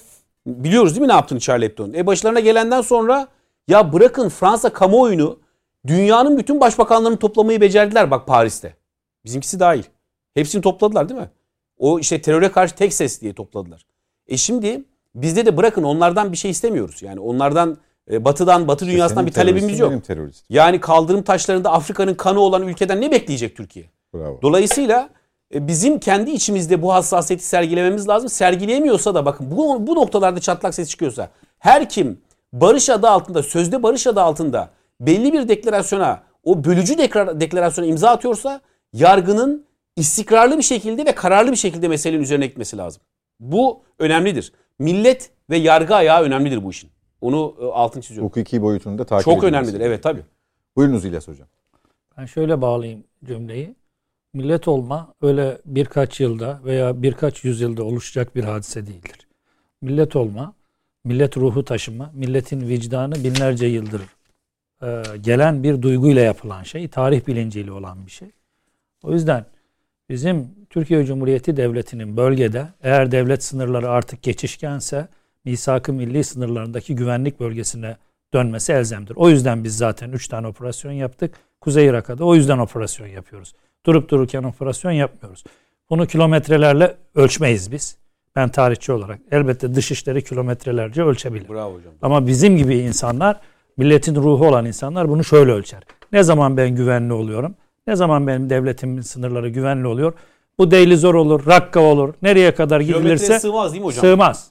Sığmaz. Yanlış düşünüyorlar. Sığmaz. Biz ne zaman bu ülkenin bekasını ve güvenliğini, sınırlarını e, çizeceksek o zaman bu iş durur. Karşı devletler de sükunete erdiği zaman durur. Bir başka mesele, çok önemli bir mesele. Bütün bu yerinden oynatılan köyler, kasabalar, şehirler ve oradaki demografik yapı eskisine geldiği zaman benim güvenli halim olur. Çünkü şu an şu an o bölge boşaltılmış Kuzey Irak'tan Laskiye'ye kadar yerleştirilmiş bir grup. Ondan sonra 50 yıl sonra ben bu güçlü olmadığım zaman orada bir tampon bölge benim Güneydoğum yine aynı sıkıntıyı çekecek. Bu kadar aptal değiliz biz. Biz kendi güvenliğimizi bölgede sağlayacağız. Şimdi güce sahibiz. Dolayısıyla o bölgede ne zamanki demografik yapı eski yönüne döner, sınırlar güvenli hale gelir. O zaman biz de uluslararası kurallarda e, istediğimiz yere ve istenilen yere hukuki çerçevelerde elbette çıkacağız. Kimsenin toprağında. Onlar bizim kardeşlerimiz zaten. Onlar Türk milletinden ayrı bir millet değil. O Suriye'deki, Irak'taki daha 100 yıl evvel biz beraber aynı köylerde yaşıyorduk. Bravo. E, Dolayısıyla geleceğimiz de onlarla beraber. Herkes hesabını da buna göre. Geniş yapmalı. manada milletimizdir onlar. Tabii, Geniş manada evet. tabii. Herkes hesabını buna göre yapsın diye söylüyorum. Peki. İlyas Hocam çok teşekkür Ben ediyorum. teşekkür ederim. Ee, ayağınıza ağzınıza sağlık geldiğiniz için. Zeynep Hocam aynı şekilde Ben çok sağ olunuz. ederim, Mücahit. Birinci teşekkürler. Ben Esat Hocam'ı e, bir bağlantı kopukluğu tekrar online oluş e, ama uğurlamıştık. Mete Yarar'a ulaşamadık ama ben kendisiyle görüştüm. E, merak eden izleyicilerimiz varmış. Ama bizden kaynaklı ama hava muhalefeti nedeniyle e, tekraren bağlanmayı görüntü anlamında sağladık ama e, sesi başaramadık. Dolayısıyla herhangi bir başkaca sıkıntı yok. Önümüzdeki haftada stüdyoda kendisini ağırlıyor olacağız inşallah diyelim ve bugünlük net bakışı noktalayalım. Hoşçakalın.